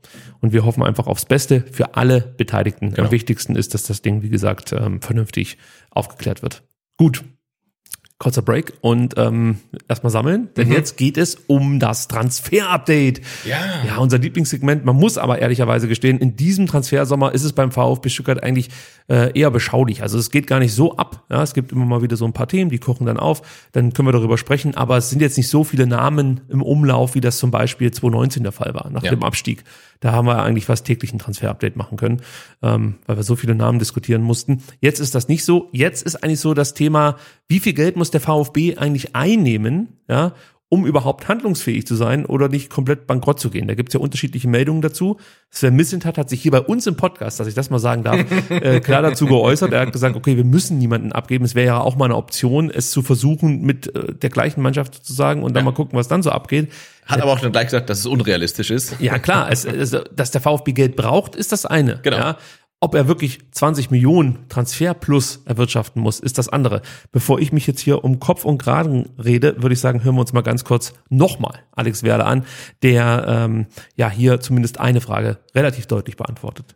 Es kursieren ja immer mal wieder so ein bisschen äh, Zahlen, was durch Transfererlöse eingenommen werden muss. Da war von 20 Millionen jetzt unter der Woche wieder zu lesen. Ähm, stimmt das so ungefähr? Nö. Also, ich habe ja mal irgendwie, als ich gekommen bin, habe ich gelesen 40, dann 35, jetzt sind es 20, irgendwie so Würfelspiel, glaube ich. Nein, ähm, wie gesagt, wir haben gesagt, wir haben eine gute Mannschaft und wenn der ein oder andere sich verändern will, weil er den nächsten Schritt machen will, dann ist es auch okay. Denn äh, wir müssen dann auch äh, die Schritte der Jungs respektieren. Aber da gehören dann auch immer drei Seiten dazu. Einmal der aufnehmende, der abgebende Verein und eben der Spieler selbst. Und wenn es für alle drei passt, dann ist es in Ordnung. Aber ansonsten äh, äh, werden wir nächstes Jahr eine sehr, sehr gute Mannschaft sehen, beziehungsweise dieses Jahr, diese Saison. Ja, also jetzt sagt der Vorstandsvorsitzende, nein, wir müssen nicht diese 20 Millionen Genau, nö. Äh, Nö, sagt er. äh, wir müssen nicht diese 20 Millionen ähm, Transferüberschuss erwirtschaften. Sven Missentat sagt, es müssen nicht diese 20 Millionen sein, aber die Bildzeitung behauptet weiterhin, das müssen diese 20 Millionen sein. Also dann glaube ich ganz klar der Bildzeitung. Natürlich, denn wenn es eine Zeitung gibt, die äh, gerade was Zahlen angeht, so oft falsch liegt wie sonst kaum jemand, dann die Bildzeitung. Also ich erinnere da nur an die Abfindung für Stefan Heim oder an die Abfindungen für Röttgermann Heim und Schraff. Das Ja. war Bullshit, was sie da geschrieben haben und war auch ein Stück weit vereinschädigend, denn ähm, sie wollten damit Klaus Vogt ankacken. So und ähm, gleiches gilt zum Beispiel für die Fahrerablöse. Ja, die war am Anfang, ich habe nicht mal nachgeschaut, am Anfang äh, lag die noch bei 4 Millionen, dann irgendwann bei 7 Millionen, als Fahrgeld besonders schlecht war und überhaupt keine Rolle mehr spielte. Und dann hat der Sven Wissent hat bei uns gesagt, äh, übrigens waren nur dreieinhalb Millionen. Was ich damit eigentlich sagen möchte ist, ähm, die Bild-Zeitung ist für mich kein Berichterstatter. Bild-Zeitung ist, und das sagen sie ja selber auch, das sind Meinungsmacher. Ja, und deswegen diese Zahlen, die sie hier benutzen, die, das, das, Leute, kommt nicht mit diesen Zahlen. Also ich muss mir das auch abgewöhnen, ähm, mir Ja. Zahlen zu notieren, die in der Bildzeitung äh, stehen. Aber es sind einfach überhaupt keine validen Zahlen, die von der Bildzeitung ins Spiel gebracht werden. Das sind einfach äh, wirklich, wie Swerle sagt, gewürfelte Zahlen und die werden dann ähm, diskutiert. Nicht nur jetzt unter Fans, sondern wie gesagt dann auch von anderen Journalisten, als wären das Fakten. Nur wie gesagt, diese Zahlen sind aus den Fingern gesogen. Also deutlicher kann es ja nicht mehr sein. Die zwei wichtigsten Männer hier beim VfB Stuttgart, was Transfers und so angeht, sagen, nein, wir können natürlich auch, sag ich mal, mit, mit, mit 10 Millionen Transferüberschuss in die neue Saison gehen. Warum ist das so? Vielleicht muss man das auch mal erklären. Das Geld ist ja nicht weg, wenn sie jetzt Sosa, äh, äh, Orel und Sascha nicht verkaufen. Die sind ja weiter beim VfB. Klar, mit Sascha müsstest, müsstest du dann irgendeine Lösung finden, dass er den Vertrag nochmal um ein Jahr ja. verlängert, damit du dann Nachgeld schlagen kannst. Aber es ist ja nicht so, wenn du sie jetzt nicht verkaufst, verkaufst, dass du sie nie wieder verkaufen kannst. So ist es ja nicht. Genau. Das Geld wäre nur weg, ähm, wenn sie bleiben, der Vertrag ausläuft und sie dann ablösefrei wechseln könnten, dann wäre das Geld tatsächlich weg. Dann zahlst du noch ein Jahr Gehalt und der Spieler geht dann für lau. Und aber das ist ja auch klar, dass der VfB das auf jeden Fall vermeiden will. dann könnte man natürlich auch noch die Frage stellen, okay, vielleicht wäre das so, aber auf der anderen Seite, was äh, würde es dem VfB kosten, wenn sie ähm, neuen Stürmer holen müssten? Klar, Dann ja, ja. vielleicht nicht die Klasse halten. Das musst du ja auch alles einkalkulieren. Das heißt, die Gefahr für den VfB Stuttgart jetzt hier äh, in finanzielle Schwierigkeiten zu geraten, weil sie die drei nicht verkaufen, sind aus meiner Sicht überschaubar. Sie Ja. sind definitiv da, weil du weißt nicht, wie entwickelt sich das jetzt hier mit den Baukosten für den Stadionumbau. Vielleicht kostet es irgendwann 150 Millionen. Ganz überrascht wäre man hier in Stuttgart, glaube ich nicht. ich glaube noch nicht mal, wenn es dann auf einmal 200 Millionen sind. Alles ist möglich. Aber dieser Scheiß da, was die Bildzeitung verzapft, ganz ehrlich, da, da braucht mir keiner mehr mitkommen. Und ich finde es auch wirklich schwierig, ähm, wie, wie von manchen Journalisten die Bildzeitung hofiert wird und man froh ist, wenn man sich dann äh, äh, mit Leuten aber egal. So, und ähm, lass uns lieber zu Mosanko kommen. Manchmal Ja. muss ich mich selber einfangen. Diese Live-Sendungen, die machen mich wirklich wahnsinnig. Dabei hätte ich es ja so einfach haben können, äh, nämlich so. Ja. So, aber ich habe es nicht gemacht. Nein. Dann sag, jetzt versuche ich mal, ob das hier funktioniert. Entweder geht komplett in die Hose oder nicht. Okay, also pass auf. Also wenn man sich dann hinsetzt und wirklich mit für alle, die dazuhören können, dann ähm, muss man sich wirklich fragen, ob so, also es funktioniert hoffentlich. Also ich habe dich trotzdem noch gehört. Ja, ich hoffe, das bleibt hier in diesen vier Wänden. Okay. Kommen wir zu Mosanko. Das ist der erste, der den VfB Stuttgart verlässt. Für ein Jahr geht er zu Vitesse Arnheim. Ich habe extra nochmal geguckt, ob man das Arnheim oder Heim ausspricht. Okay. Spricht, Okay. man, spricht man das? Hö. Ja, Bestimmt. also zumindest auf äh, diese How to Pronounce oder wie diese Seite dann- heißt. Ja. Die haben es so ausgesprochen. Also, ähm, Mosanko wechselt zu Vitesse nach Holland in die, ähm, wer ist die Liga nochmal? Eredivisie. Eredivisie, genau so heißt sie. Und äh, warum muss er dahin? Die haben OP, Openda verloren. Der ist nach Nalaye äh, weitergezogen und Mosanko könnte da jetzt vielleicht diese Lücke schließen. Ähm, für mich persönlich ist es ein sinnvoller Transfer. Es ist ein gutes Umwelt, Umfeld, um sich weiterzuentwickeln. Eben die niederländische Ehrendivisie ist einfach wirklich eine gute Plattform für Offensivspieler, um dann nochmal einen Schritt zu machen. Er wird da wahrscheinlich deutlich mehr Spielzeit bekommen als in Stuttgart. Ja, und dann darf er halt nicht vergessen, er geht halt zu einem Top-6-Verein in den Niederlanden. Genau. Also das ist nicht irgendeine Gurkentruppe, die können schon kicken, die haben schon Ambitionen. Und für mich ist das eigentlich ein guter Schritt für Mo Sanko. Ich weiß, jetzt könnte man sagen, okay, äh, warum bleibt er nicht beim VfB? Der hat doch gezeigt, was er drauf hat. Da muss man halt wirklich sagen, okay, hold your horses. Ja, er hat viele Ansätze, die sehr verheißungsvoll sind. Und keine Frage, diese 60 Sekunden ähm, letzten Sommer gegen Fürth, Die waren geil. Da wurde ich wirklich feucht im Schritt, muss ich ganz ehrlich sagen, als er sein Tempo da angezogen hat. Aber, da, was heißt denn das? Also ich kann doch nicht Ja. da, mit dem, was ich da gesehen habe, kann ich doch jetzt nicht damit planen, dass der mir die komplette Liga zerschießt.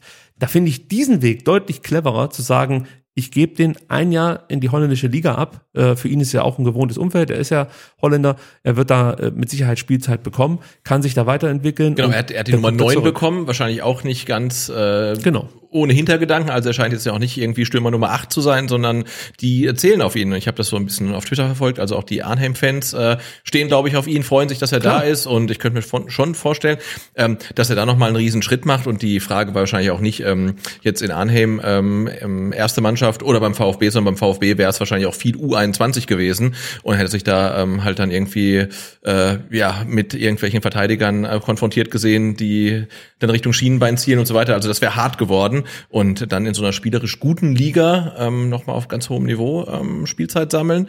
Ähm, also ich habe es auch ähm, gelesen, dachte im ersten Moment, ah, schade, aber dachte ich irgendwie, ja, das macht schon Sinn so. Also langfristig scheint das eine gute Leihe zu sein. Schade, gehe ich sofort mit. Ich glaube aber bei der U21 wäre vielmehr das Problem gewesen, dass er da nicht so gefordert wird, Auch. wie er äh, eigentlich gefordert werden müsste, Ja. jetzt um sich weiterzuentwickeln. Sondern ähm, ich glaube tatsächlich, dass er da die Liga kaputt schießen würde. Wäre natürlich auch schön für den VfB, aber für die Entwicklung des Spielers, ich weiß es nicht, ob das dann so viel Sinn macht. Und Genau, aber dann spielst du dann lieber bei, bei gegen gegen Feyenoord oder Ajax als Klar. gegen äh, Steinbach, Heiger oder Zum Beispiel. Schott Mainz oder ja, ja, ist so. Und oder Aalen, ja. man hat ja auch im Trainingslager festgestellt, okay, der ist einfach noch nicht da, wo er sein müsste, um wirklich regelmäßig eine Option für die erste Mannschaft zu sein. Ja, er ist jetzt vielleicht auch nicht weit davon entfernt und es wäre vielleicht auch möglich gewesen, im Saisonverlauf sich dahin zu arbeiten. Aber er braucht halt einfach Spielzeit und genau deshalb macht für mich diese Laie absolut Sinn. Macht für mich auch mehr Sinn, ähm, als den Spieler zum Beispiel in die zweite Liga, in die zweite deutsche Liga zu schicken, wo er dann wirklich umgeholzt wird ständig. Ja. Also du weißt ja selber, wie das da abläuft. Da kriegst du halt auf die Knochen. Ähm, und äh, das macht natürlich dann echt keinen Sinn. Und was man wirklich einfach auch nicht außer Acht lassen darf, der ist halt 18. Also wir sind hier auch nicht in einer Situation, wo man sagt, der muss jetzt nächstes Jahr durch die Decke gehen, ansonsten ist das Thema durch. Der hat Zeit. Also ja. man kann dieses Jahr, glaube ich, ganz gut in Kauf nehmen, selbst wenn er dann für den VfB keine Tore schießt. Ich gehe davon aus, dass er dadurch jetzt nicht weit zurückgeworfen wird. Vorausgesetzt, er bleibt gesund. Das ist das Wichtigste für genau. ihn. Dann ist er da. Und ähm, ja, also für mich macht die, macht die Laie Sinn. Ich werde mit Sicherheit ein Auge darauf haben, was Mo Sanko dann ähm, in den Niederlanden so mhm. veranstaltet. Ähm, bei wem das nicht der Fall sein wird, das kann ich dir auch schon sagen, das ist Roberto Massimo. Genau, weil wir hatten ja zwei Personalien an einem Tag, zwei Laien. Bei der einen dachte man, das macht brutal viel Sinn, wenn man drüber nachdenkt. Und bei der anderen dachte man, wenn man mal lange drüber nachdenkt, macht die Laie fuck? überhaupt gar keinen Sinn. Ja, Weder für einen Spieler noch für den VfB, dann macht die Laie vielleicht nur für den Berater Sinn. So sieht's aus. Es geht, äh, wie gesagt, um Roberto Massimo. Auch er wird für ein Jahr verliehen und zwar zum portugiesischen Hop und Rogon Farmteam Academico Viseu. Mhm. Viseu? Viseu. Auch da muss ich mich auf ähm, Internetrecherchen. Mhm. Oder berufen. wie man auf dem internationalen Markt Viseu. sagt, we see you. We see you. Sehr gut, Sebastian. Da merkt man schon wieder, dass du mal in der Werbebranche aktiv warst. Ja, ja. Ähm, ja also ähm, also, ich, da fällt mir gar nichts ein. Also ich, ich sag ganz ehrlich, also warum du jetzt als U21-Nationalspieler ähm, in, in einer wirklich wichtigen Karrierephase diesen Schritt gehst, ja. kann ich nicht nachvollziehen. Und an, an also erster Stelle musst du natürlich den Spieler ansprechen. Klar, da wir wissen es selber, der ist bei Rogon und da läuft natürlich eine Menge im Hintergrund. Aber trotzdem ist das ja ein mündiger Mensch, der sagen kann, weißt du was, leck mir am Arsch, das mache ich nicht mit. Genau, der ist auch keine, keine 17 oder 18 mehr, äh, wie ein Mo Sanko, muss man überlegen, ne? Mo Sanko mit ähm, 40 Bundesliga-Sekunden wird verliehen an, in die erste holländische Liga und jetzt ein Roberto Massimo, U21-Nationalspieler und schon ein paar Bundesligaspieler auf dem Buckel, wird verliehen in die zweite, in die zweite portugiesische Liga. Das ist einfach absurd, ne? Und, also. und nur mal zum Verein. Also, das ist jetzt nicht irgendwie so die, der, der Durchstarter, das ist jetzt nicht Hoffenheim, die praktisch einfach mal durchmarschieren, sondern die waren bislang halt in der zweiten Liga, wollen wohl jetzt angreifen, äh, basteln sich da aber eine Truppe aus lauter Söldnern zusammen. Wie gut das funktioniert, haben wir auch schon ein paar Mal gesehen. Also auf ganz großer Bühne PSG, da spricht man heute noch davon, dass man jetzt endlich mal die Champions League gewinnen will, buttert immer noch mehr Kohle rein und äh, merkt irgendwie, dass es trotzdem nicht funktioniert. Das könnte hier auf einem anderen Level, aber trotzdem genauso in die Hose gehen. Und ähm, ich lehne mich jetzt mal weit aus dem Fenster. Ohne seine Berateragentur wäre Massimo niemals in der zweiten portugiesischen Liga gelandet. Also da bin ich mir ganz sicher. Man darf halt einfach nicht vergessen, für ihn gab es Optionen, für ihn gab es einen Markt. Düsseldorf, du oder? Düsseldorf, du hattest Bielefeld, die angefragt haben. Du hattest auch Fürth, die sich nach ihm erkundigt haben. Also da waren definitiv Möglichkeiten für ihn da. Und nochmal, er ist ein deutscher U21-Nationalspieler, der jetzt wirklich in seiner wichtigsten Karrierephase äh, steckt. Also jetzt entscheidet sich's, genau. ob er es macht oder ob er es schafft oder nicht. So. Und also wie kannst du denn dann wirklich in die Bedeutungslosigkeit wechseln? Das ja. ist mir ein absolutes Rätsel, ja. Und man muss es auch ganz klar benennen. Ich hoffe, das ist jetzt nicht justiziabel, was ich sage, aber aus meiner Sicht umgeht Rogon hiermit das Verbot auch so ein Stück weit der Third-Party-Ownership, weil das muss man natürlich auch nochmal sagen, dieser Verein, ja, das ist ja nicht irgendein Verein, sondern der gehört eigentlich äh, Dietmar Hopp. Ja. Der da über seine komische, wie heißt das, Hopp, äh, äh Re, nee, was mit Brasilien? Bra? Ja, ja, ja. Ich Cobra hieß Cobra, es. Cobra, so, so genau. genau. Ganz, äh, ganz kryptisch, ja. Ja, ja, der mit seiner Hobra da praktisch drinne steckt und äh, Hopp und, und, und Rogon sind ja ganz dicke. Da sind auch, glaube ich, schon zwei Spieler aus ähm, Genau, also das kann man, kann man auch sagen. Also ich glaube, einen Tag vor und einen Tag nach der ähm, nach dem Massimo-Transfer äh, wechselten zwei andere Spieler aus der Bundesliga ähm, nach Viseo. Der eine kam von Gladbach, ist ein Rogon-Klient und der andere kam von Hoffenheim. Also die, ähm, ja, das ist... Die parken halt da die Spieler. Genau, die parken da die Spieler. Ja, und da musst du dir halt langsam mal die Frage stellen, ob, ob das Konstrukt nicht äh, schon zu nah am Menschen Menschenhandel einfach ist. Also das ist für mich einfach gar nicht hinnehmbar, aber es wird natürlich einfach akzeptiert. Genau. Also da ist natürlich dann, sind da Verbände gefragt, ähm, die was dagegen unternehmen müssten. Genau, und, und, und mündige Spieler, ne? Weil klar ist auch klar. kein Spieler muss dahin wechseln, aber ähm, die Macht der Beraterfirmen ist dann teilweise einfach so groß, dass die dann ja sehr überzeugende Argumente anscheinend haben. Ähm, aber Roberto Massimo tut sich natürlich sicherlich keinen Gefallen, ähm, jetzt in die zweite portugiesische Liga zu wechseln. Ja, die Argumente hätte ich gerne mal gesagt, ja. ganz, ganz ehrlich. Also die hätte ich wirklich gerne mal gesagt. Also das einzige Argument, was sein könnte, wäre Kohle. Ähm, also wenn das für ihn stimmt, okay, aber, Aber er kriegt doch nicht mehr Geld, wenn er dahin wechselt. vermutlich auch nicht, oder? Also, Nee, also das muss man dazu sagen. Also ich kann den, den Wechsel in keinster Weise nachvollziehen. Ich verstehe auch nicht, warum der VfB den Vertrag mit Massimo nochmal verlängert hat. Das muss man ja dazu Genau. sagen. Eigentlich wäre der Vertrag 2023 ausgelaufen. Ja. Um ihn verleihen zu können, musst du aber, Verlängern. ja genau, musst du verlängern, weil der Vertrag darf halt einfach in der Laie nicht auslaufen. Außer bei Holger Bartschuber, als er von den Münchnern ähm, auf Schalke verliehen wurde. Da gab es ja eine Ausnahme. Weil es die Bayern war natürlich. ähm, und, und da kann man natürlich, also äh, ich für mich hätte halt entschieden, okay, den schleppen wir jetzt entweder durch oder wir geben ihn komplett ab, also als VfB Stuttgart. Jetzt hat man sich zu diesem Deal hinreißen lassen. Da fragt man sich natürlich auch, wie geht das? Also Ja. äh, die müssen ja dann auch Druck auf den Verein ein Stück weit ausüben. Dass sie dann sagen, okay, wenn er hier bleibt, macht der stunk oder was. Also ich frage mich halt, warum der VfB Genau, diesen zustimmen. Scheiß mitmacht. Und das nicht, nicht sagt, komm, äh, Roberto, dann gehen wir ins letzte Vertragsjahr und dann wechselst du vielleicht ablösefrei oder so, ne? Aber ähm, also wie gesagt, dieser, dieser Transfer scheint aus meiner Sicht äh, wirklich nur für die Beraterfirma Sinn zu machen und für sonst niemanden. Und, und wenn er nach Düsseldorf gegangen wäre, dann könnte ich mir noch so eine Verlängerung Ja. vorstellen, beziehungsweise dann würde die, dann, dann, dann würde die noch mehr Sinn machen, weil dann ist er wenigstens auf der Bildfläche ein Stück weit. Du spielst äh, bei Düsseldorf, die wollen aufsteigen. Das ist halt einfach nochmal eine andere Bühne. Ja, aber jetzt, ich sag dir, was kommen wird. Nächstes Jahr wird hier ein Spieler zurück in den Kader kommen, den keiner mehr auf dem Schirm hat. Ja. Also es gibt ja auch keine Kaufoptionen oder so. Der wird halt hier zurückkommen und liegt uns dann wahrscheinlich ein, ein Jahr lang auf der Tasche. Ja. Im schlimmsten Fall. Und das ist für mich ähm, echt schwierig. Also ich glaube auch, dass der VfB nicht ganz glücklich ist mit der Situation. Es gab ja dann zwei Statements von Sven Missenthal, einmal zum Abschied von Mosanko, einmal zum Abschied von ähm, eben Roberto Massimo. Und das Entscheidende war eigentlich, dass man ähm, bei Mosanko dem Spieler und dem neuen Verein äh, viel Glück und alles Gute gewünscht hat. Und äh, im Fall von Roberto Massimo hat sich das dann nur auf den Spieler Ja, beschränkt. genau, für die Zeit in Portugal, ja. Ja, und wer Sven Missentat hier erlebt hat, hier gehört hat, Der weiß, was er sagt. Ja. ich, nee, ich meine auch, der weiß auch, wie er denkt. Also Ja, genau, aber der, äh, genau, aber der formuliert das auch so, ähm, wie er es dann gehört wissen möchte. Und wenn da dann auf einmal in zwei relativ ähnlichen Statements auf einmal ein entscheidender Halbsatz fehlt, dann ist das vermutlich kein Zufall am gewesen. selben Tag. Ja. Ja. Also das ist schon nicht nachvollziehbar. Und ich wünsche Roberto Massimo alles, alles Gute. Ich hoffe einfach, dass es für ihn irgendwie gut ausgeht, weil ähm, er hat sich hier nie was zu Schulden kommen lassen oder so. Dass es jetzt für ihn nicht gereicht hat, ist das eine, ja. Aber der tut mir ein Stück weit leid, muss ich ganz Ja, sagen. Ich, ich habe kein Mitleid, aber es tut mir halt Genau, irgendwie leid, dass die Karriere so im Sande verläuft. Genau, und fällt einem ja auch schwer zu glauben, dass jetzt die zweite portugiesische Liga der einzige, die einzige Option ist, wenn du Mannschaften hast, die, die aufsteigen wie Schalke, wie Bremen, wenn du Mannschaften hast, die absteigen wie Kräuter Fürth oder wie sein ehemaliger Verein Bielefeld. Also ich meine, da, da gibt's halt Optionen für ihn, garantiert Düsseldorf, ne? Und dann wechselt er jetzt wirklich in die komplette Bedeutungslosigkeit. Also äh, auch für seine ähm, Karriere in der Nationalmannschaft wird's schwierig. Also Ja, gut, das Ding ist durch. das Ding ist Ding ist durch, ja, und äh, auch seine ganze Karriere ähm, ist jetzt wirklich dann, äh, läuft Gefahr, irgendwie beendet zu werden. Ne?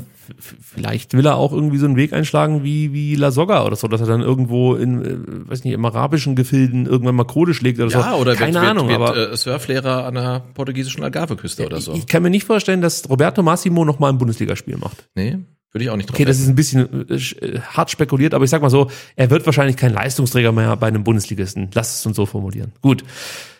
Ich habe noch ein paar Abstiegskandidaten, ähm, über die wir, habe ich Abstiegskandidaten Ja, ja. gesagt? Oh Mann, Abgangskandidaten. Es ist die Hitze und diese Vorbereitung. Seht's mir bitte, bitte nach. Ich schäme mich wirklich. Es, es, es fällt mir so schwer, diese Sendung heute zu machen, weil ich merke, dass ich kognitiv eigentlich hier nicht sitzen sollte. Aber sei es drum. Abgangskandidaten. Ich möchte mal ganz kurz so die, äh, ja, eigentlich wichtigsten Namen durchgehen von äh, Spielern aus der zweiten Reihe, die äh, sich entweder einen neuen Verein suchen können oder mit denen vielleicht jetzt doch wieder geplant wird. Also fangen wir mal ganz oben an und ich mache es wirklich schnell diesmal. Maxima Vuja, der kann sich weiterhin natürlich nach einem neuen Verein umgucken oder wird bei der U21 landen. Äh, es gibt wohl Interessenten aus der dritten Liga. Das Thema Geld ist halt hier der entscheidende Faktor. Wer kennt's nicht, ja. ähm, ich, ich würde mal behaupten, Maxim Avuja besitzt aktuell den besten Vertrag, den er je haben wird. Er wird nie wieder einen besseren bekommen. Auch das ist ein bold Statement. Aber ähm, ich, ich denke mal, er sieht's ähnlich und er wird äh, sich denken, komm, das Jahr, das sitze ich noch aus und dann wird schon irgendwie weitergehen. Antonis Aidonis, ähm, auch bei ihm sieht's so aus, dass er sich halt einen neuen Verein suchen kann. Ähm, auch bei ihm könnte es sein, dass er beim VfB äh, in der U21 landet. Ähm, der ist nicht so weit weg, wie ich es mal dachte, muss man auch dazu sagen. Also Bei der ersten Mannschaft. Bei der ersten Mannschaft. Ähm, aber er ist jetzt nicht der erste Kaderkandidat. Aber es ist halt so ein Spieler, den du, also den werden sie nicht verramschen oder verschenken. Ja. Also ähm, man schätzt schon seine Qualitäten, keine Frage, aber es reicht halt aktuell nicht für mehr. Ähm, also sprich nicht für den Kader oder so. Wobei es könnte auch sein, wenn mal ein Spieler verletzt ist, dass er dann im Kader steht. Ich wollte sagen, in der Innenverteidigung bist du ja nicht so Ja. dicke aufgestellt und wenn sich dann mal ein Spieler für drei, vier Wochen verletzt, was ja beim VfB relativ häufig vorkommt, ist auch in der Vorbereitung, warum ist er, also kann schon sein, dass er in den Kader reinrutscht, ja. So sieht's aus. Clinton Mola, da wird ein Verbleib etwas wahrscheinlicher. Trotzdem gilt weiterhin, wenn sich englische Clubs melden, wird man sich das anhören, sowohl der Spieler wie auch der Verein, also der VfB Stuttgart. Ähm, aber ähm, auch der ist, sag ich mal, äh, nicht ganz unre unrealistisch, dass er doch noch bleibt hier beim VfB Stuttgart. Ich Er hat jetzt auch freuen. in Testspielen regelmäßig Einsatzzeit bekommen, ne? Und es äh, klang ja zwischendurch so wie großes Heimweh und alles nicht so cool und ah, der wird sicher gehen, aber jetzt mit den Testspieleinsätzen halt, ja, so vom Gefühl her, hm, Es ist noch nicht das Richtige dabei ja, ja. aus England. Also Also aus meiner Sicht muss das Richtige für ihn auch nicht kommen. Also ich, ich kann gut damit leben, dass er noch bleibt. Matteo Klimowitz. Ähm, hier sucht man weiter nach der besten Lösung. Also mögliche Abnehmer gab es ja bereits einige. Also da Der ist doch gefühlt schon seit fünf, sechs Wochen eigentlich in den USA, oder? ja, es wurden schon mehrere Gespräche geführt, nicht nur mit ähm, Charlotte war es, glaube ich, genau, sondern es gab auch Anfragen aus Portugal, es gab Anfragen aus Spanien, aus Italien, aus der Bundesliga und aus der zweiten Liga. Ähm, ja, also man sucht da, wie gesagt, jetzt nach der bestmöglichen Lösung. Ähm, aber hier würde ich schon sagen, unter Matarazzo wird er wohl kaum Spielzeit bekommen. Also da sehe ich eigentlich den Zug abgefahren. Man soll niemals nie sagen, aber also es ist jetzt nicht irgendwie zwischenmenschliches Nein, nein, Problem, aber er hat ja auch genug. Chancen bekommen. So sieht's aus. Ja. Philipp Clement, der sucht auch weiter nach einem neuen Club und auch hier geht es in erster Linie, ähm, nee, in erster Linie geht es um sportliche Perspektiven, aber das Finanzielle spielt auch eine Rolle. Also er möchte jetzt wahrscheinlich nicht, weiß ich nicht, zu einem Abstiegskandidaten der zweiten Liga wechseln, was ich nachvollziehen kann. Und gleichzeitig, Also nicht zu Paderborn. ich glaube, der KSC wäre da eher zu nennen. Aber ähm, ja, also er, er möchte, denke ich mal, schon noch ein bisschen was erreichen in seiner Karriere. Und wenn es dann halt einfach nur die theoretische Chance ist, ähm, mit einer Zweitligamannschaft in die Bundesliga aufzusteigen. Also müssen wir mal gucken, wie sich das Ja. entwickelt. Aber äh, Philipp Clement ist jetzt auch keiner, mit dem groß geplant wird.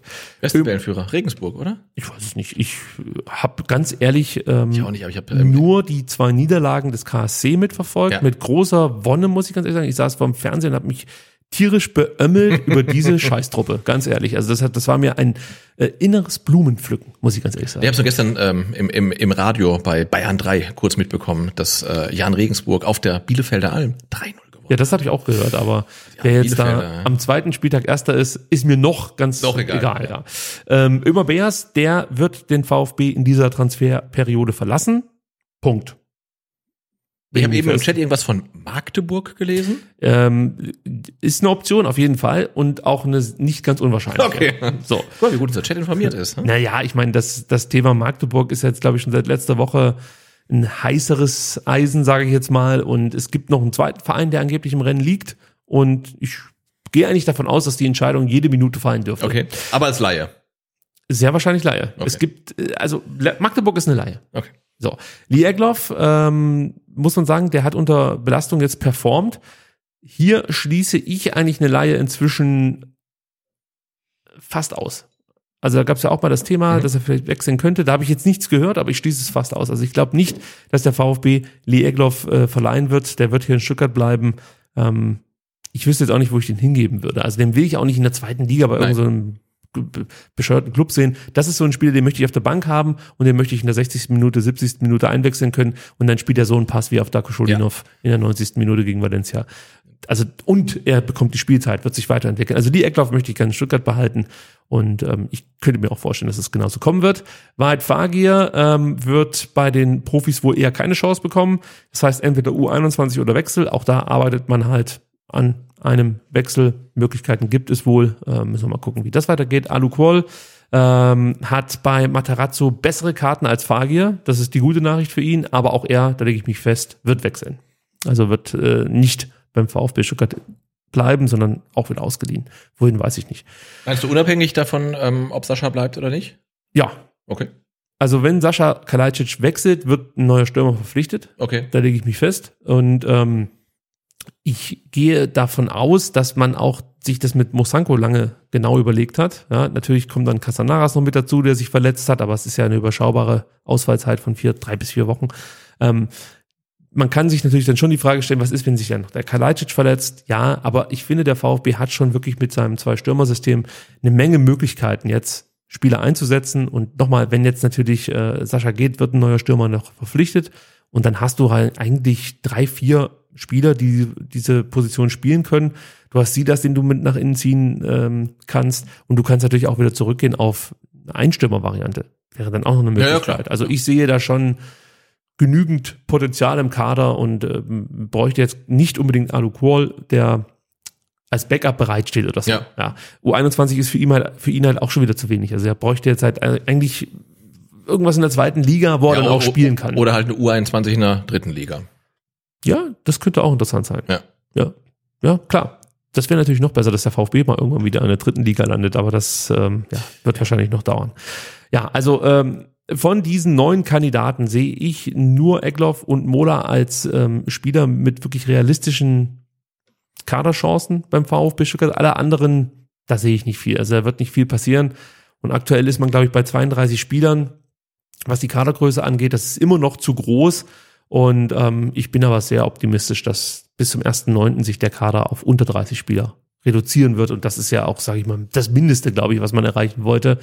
Ähm, 28, 29 dürfen es, glaube ich, schon sein. Also dieses Corona-Thema wird uns schon nochmal beschäftigen. glaube ich auch.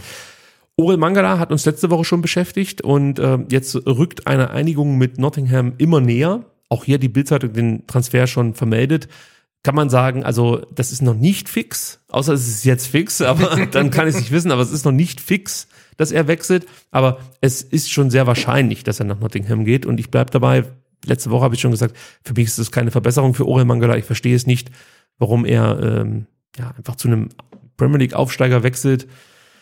Gut, sei es drum, ist nicht mein Problem. Ähm, man spricht jetzt von 15 Millionen Euro plus Boni. Kann man jetzt diskutieren, ob das zu viel oder zu wenig ist. Ähm, ich, ich kann damit leben, mit der Ablösesumme.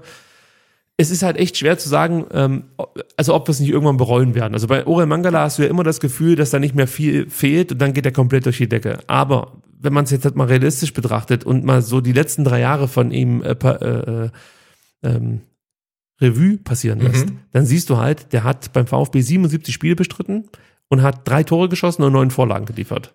Ja, das ist jetzt nicht so viel. Das ist nicht so viel. Und wenn du überlegst, und ich möchte wirklich ähm, gar nicht gegen Mangala Stärken argumentieren, der hat ja eine Menge auf dem Kasten, also Pressingresistenz, Passspiel, lange, kurze Pässe, äh, die Übersicht, die er hat, das wissen wir alles. Aber trotzdem finde ich, dass für einen Spieler mit seinen Fähigkeiten am Ende einfach zu wenig dabei rumkommt. Genau, das ist ja das Thema. Er ist jetzt so lange beim VfB und ich glaube, ähm, wenn er bislang nicht sein komplettes äh, Können entfachen konnte in Stuttgart, dann wird es vermutlich auch nicht mehr passieren. Vielleicht klappt es dann äh, bei, bei Nottingham, dann ist es halt für den VfB irgendwie blöd, ähm, aber ich glaube, hier wird das nicht mehr passieren und insofern, ja, wenn er sich woanders glücklicher dann fühlt und glaubt, dass gerade in Nottingham jetzt irgendwie das neue große Projekt für ihn dann persönlich beginnt, dann, dann ist es halt so. Ich glaube, bei ihm ist es wirklich so eine Mindset-Sache auch. Ja. Also, weißt du, d- du siehst ja, was er alles hat, was er alles kann. Ähm, aber dann schaue ich mir zum Beispiel die Laufwerte an. Oder nimm mal intensive Läufe. Ich habe jetzt von den letzten drei Jahren gesprochen. Die intensiven Läufe sind Jahr für Jahr weniger geworden bei ihm. Laufleistung an sich ist weniger geworden bei ihm. Also da denke ich mir halt, okay, nee, das, das kann es ja eigentlich nicht sein, dass er jetzt in dieser Phase, äh, in jungen Jahren, da nicht immer weiter aufstockt und immer mehr Verantwortung übernimmt, immer mehr äh, natürlich dann auch diese diese Läufe fast schon sucht. Ja, also die hätten wir ja gebraucht in der letzten Saison. Das kriegt er irgendwie nicht hin. Und ich, ich glaube, das ist schon auch so eine Einstellungssache. Und es kann natürlich sein, dass er jetzt nach äh, Nottingham geht und dann sich neu beweisen muss und auf einmal vielleicht eine Schippe draufpackt. Und wir sitzen dann hier und denken, scheiße, jetzt ist er genau der Spieler, den wir uns immer gewünscht haben, mit Ja. den Qualitäten, Ja, die wir ja eh schon kannten. Schwierig zu sagen. Also ich lass ihn ungern ziehen, weil ich ein Fan von ihm bin als Spieler. Aber ich sag's nochmal, das, was am Ende bislang bei, äh, von Mangala bei uns hängen geblieben ist, also wirklich an, an Effizienz, das ist zu wenig, Ja. um, um sich jetzt wirklich mit aller Macht diesem Wechsel entgegenzustellen und auch zu sagen, 15, 16, 17 Millionen, am Ende werden es vielleicht auch 18, 19, je nachdem, was halt mit Nottingham so holt. ähm, das sind zu wenig äh, Millionen, weiß ich nicht. Ja, also, aber dafür, dass du irgendwann mal einen U21-Spieler aus Dortmund geholt hast, ähm, ist es, glaube ich, insgesamt dann schon. Ja, für den VfB ist es Okay. okay. Ja, ja, das passt schon. Kommen wir zu Darko Schulinov. Das Thema Schulinov und Schalke ähm, können wir ja vielleicht jetzt endgültig beerdigen, würde ich sagen. Denn ähm, Sven Missentat hat am Rande des Tests gegen Valencia Folgendes zum Thema Schalke und Schulinov gesagt. Das ist einfach schön. Darko hat äh, ein super Jahr gehabt auf Schalke. Wir hatten ja immer den Plan, dass, äh, dass er es gut macht da und dann zurückkommt und äh, sich eine andere Reputation erarbeitet hat als ein Spieler, der aus dem NLZ aus Köln gekommen ist. Dakos Mindset ist etwas, was dieser Mannschaft in beiden Jahren Aufstieg und Platz 9 sehr gut getan hat. Der Junge kann die Wingback-Position spielen, aber auch die Doppelzehn hinter einer alleinigen Spitze.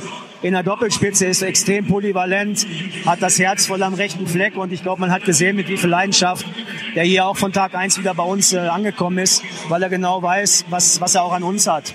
Und man kann auch zwei Clubs äh, gut finden, ob das Schalke sein muss, darf ich als Dortmunder mal dahingestellt lassen.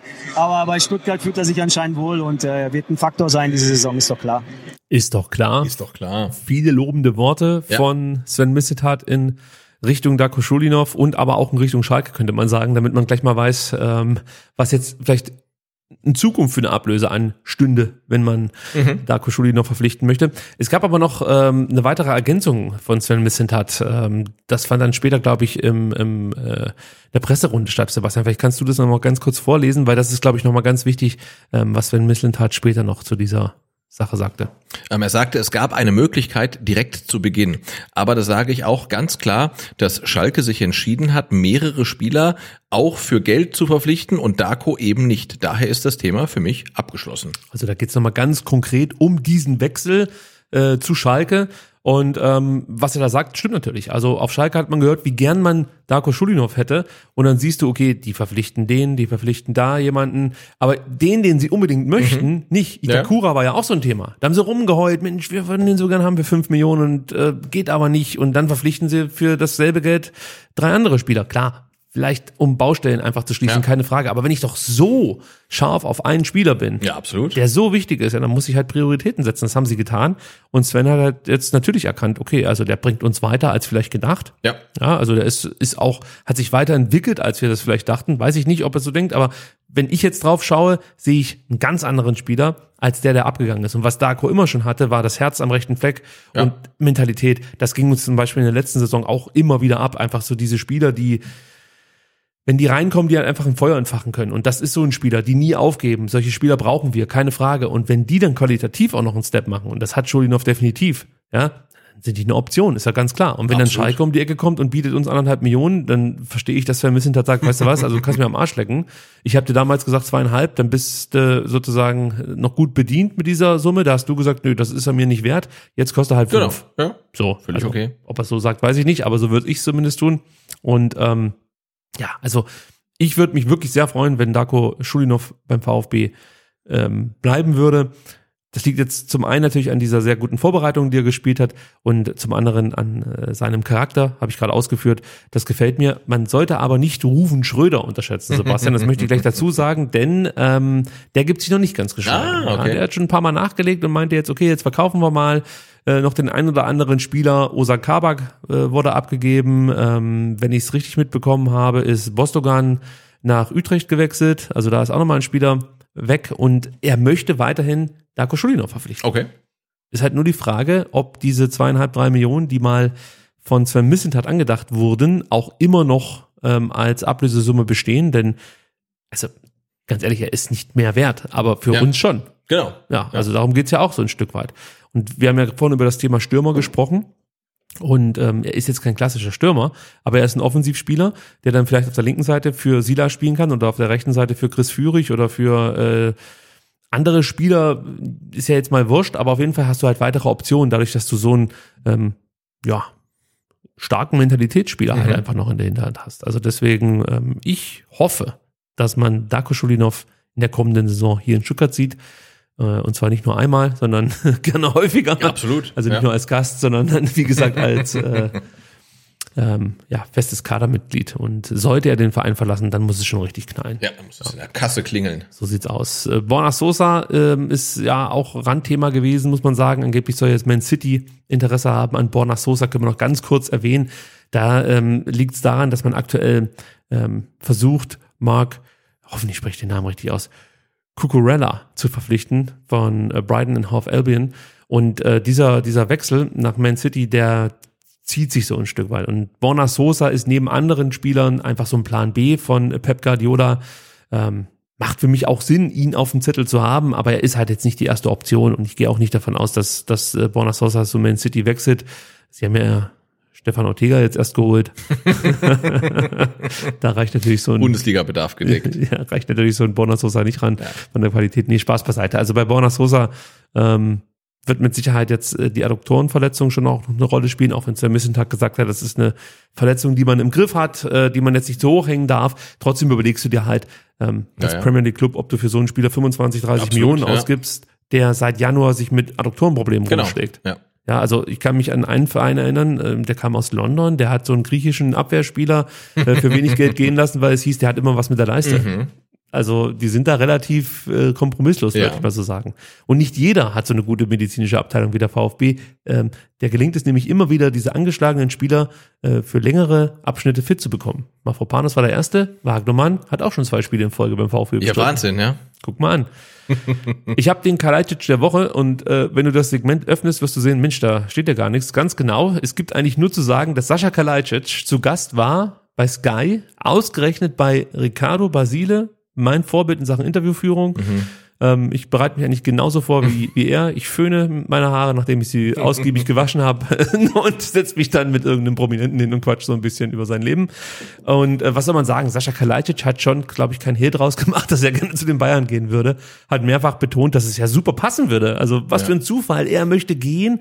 Ähm, und es hörte sich für mich so an, hey, ich bin gerade frei und denk mir so, ne, no, no, du hast eigentlich noch einen Vertrag, aber ist egal. Und die Bayern hätten ja jetzt Bedarf. Also das würde ja einfach hervorragend Ja. passen. Problem ist nur, dass bei den Bayern die meisten, die da was zu sagen haben, ist nicht zu sehen, dass Sascha Kalajdzic die Genau.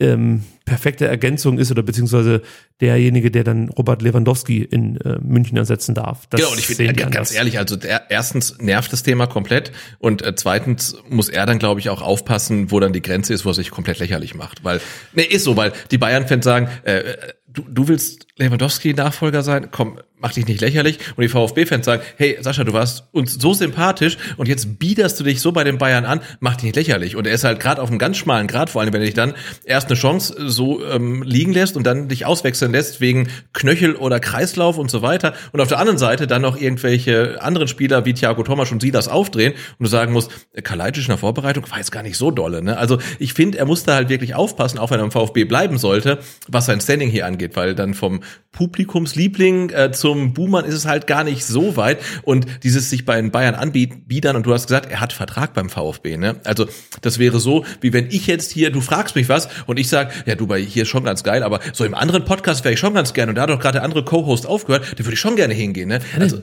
ja, ne? Aber ich, ich finde das halt schlimm. Also Was ist denn, Sebastian? Ja? Was mache ich denn falsch? und ähm, also ich finde das Thema echt ein bisschen schwierig und es war ja lange Zeit lustig und Wiener Schmäh und hahaha, ähm, aber mich nervt's komplett und ich finde ähm, das jetzt mittlerweile grenzwertig einfach. Ja, mich nervt's ja auch und ich kann das auch verstehen, dass das irgendwie einen total frustet, wenn da unser Stürmer sitzt, den wir über alles lieben, abfeiern, vergöttern fast schon. Und mir geht's, sorry, mir geht's doch gar nicht darum, der ist uns was schuldig, weil er ja während seiner langen Verletzung hier beim VfB und kein anderer Stürmer kam und so weiter. Das ist mir alles egal, aber Nee, darum geht's mir auch Genau. nicht. Ähm, das, das, das Ding ist halt, äh, das ist halt das Business und ich finde, Sascha Kalajdzic sticht da positiv hervor, weil er sehr offen und ehrlich mit der Situation umgeht. Denn das, was wir von ihm hören, ist im Endeffekt das, was wir sowieso wissen, was alle anderen Spieler auch machen, nur eben nicht öffentlich sagen. Ja. Und jetzt sitzt da einer, der ehrlich ist und das so sagt, wie er es fühlt. Und dann sind auch wieder zwei Pappnasen hier im Podcast und sagen, ja, aber ich finde das scheiße, dass er so ehrlich ist. Es wäre ja noch verlogener, wenn er sich jetzt äh, hinsetzen würde oder keine Ahnung äh, bei VfB TV erzählt, wie geil ja alles ist und er bleibt hier und er kann sich einen Verbleib vorstellen. Auf einmal geht er nach München und wir erfahren, das war schon immer mein Traum, jetzt hierher zu wechseln. Das kotzt mich noch mehr an. Also jetzt die, die Karten liegen auf dem Tisch. Er Ja. möchte gerne wechseln. Sascha Emperer hat das äh, bei SWR Sport auch sehr deutlich gemacht. Ähm, hat schon fast abfällig darüber gesprochen, dass sie in der Premier League ja die Aufsteiger 100 Millionen ausgeben können und hier hat Schalke kein Geld. Wobei man dazu sagen muss, ähm, das liegt jetzt nicht nur daran, dass hier die TV-Gelder schlecht verteilt werden, sondern auch so ein bisschen wie manche Vereine wirtschaften. Also da gibt's ja auch andere Beispiele, die mit wenig Geld sich auch einen guten Kader gebaut haben. Ich sag nur Union Berlin. Sei es drum.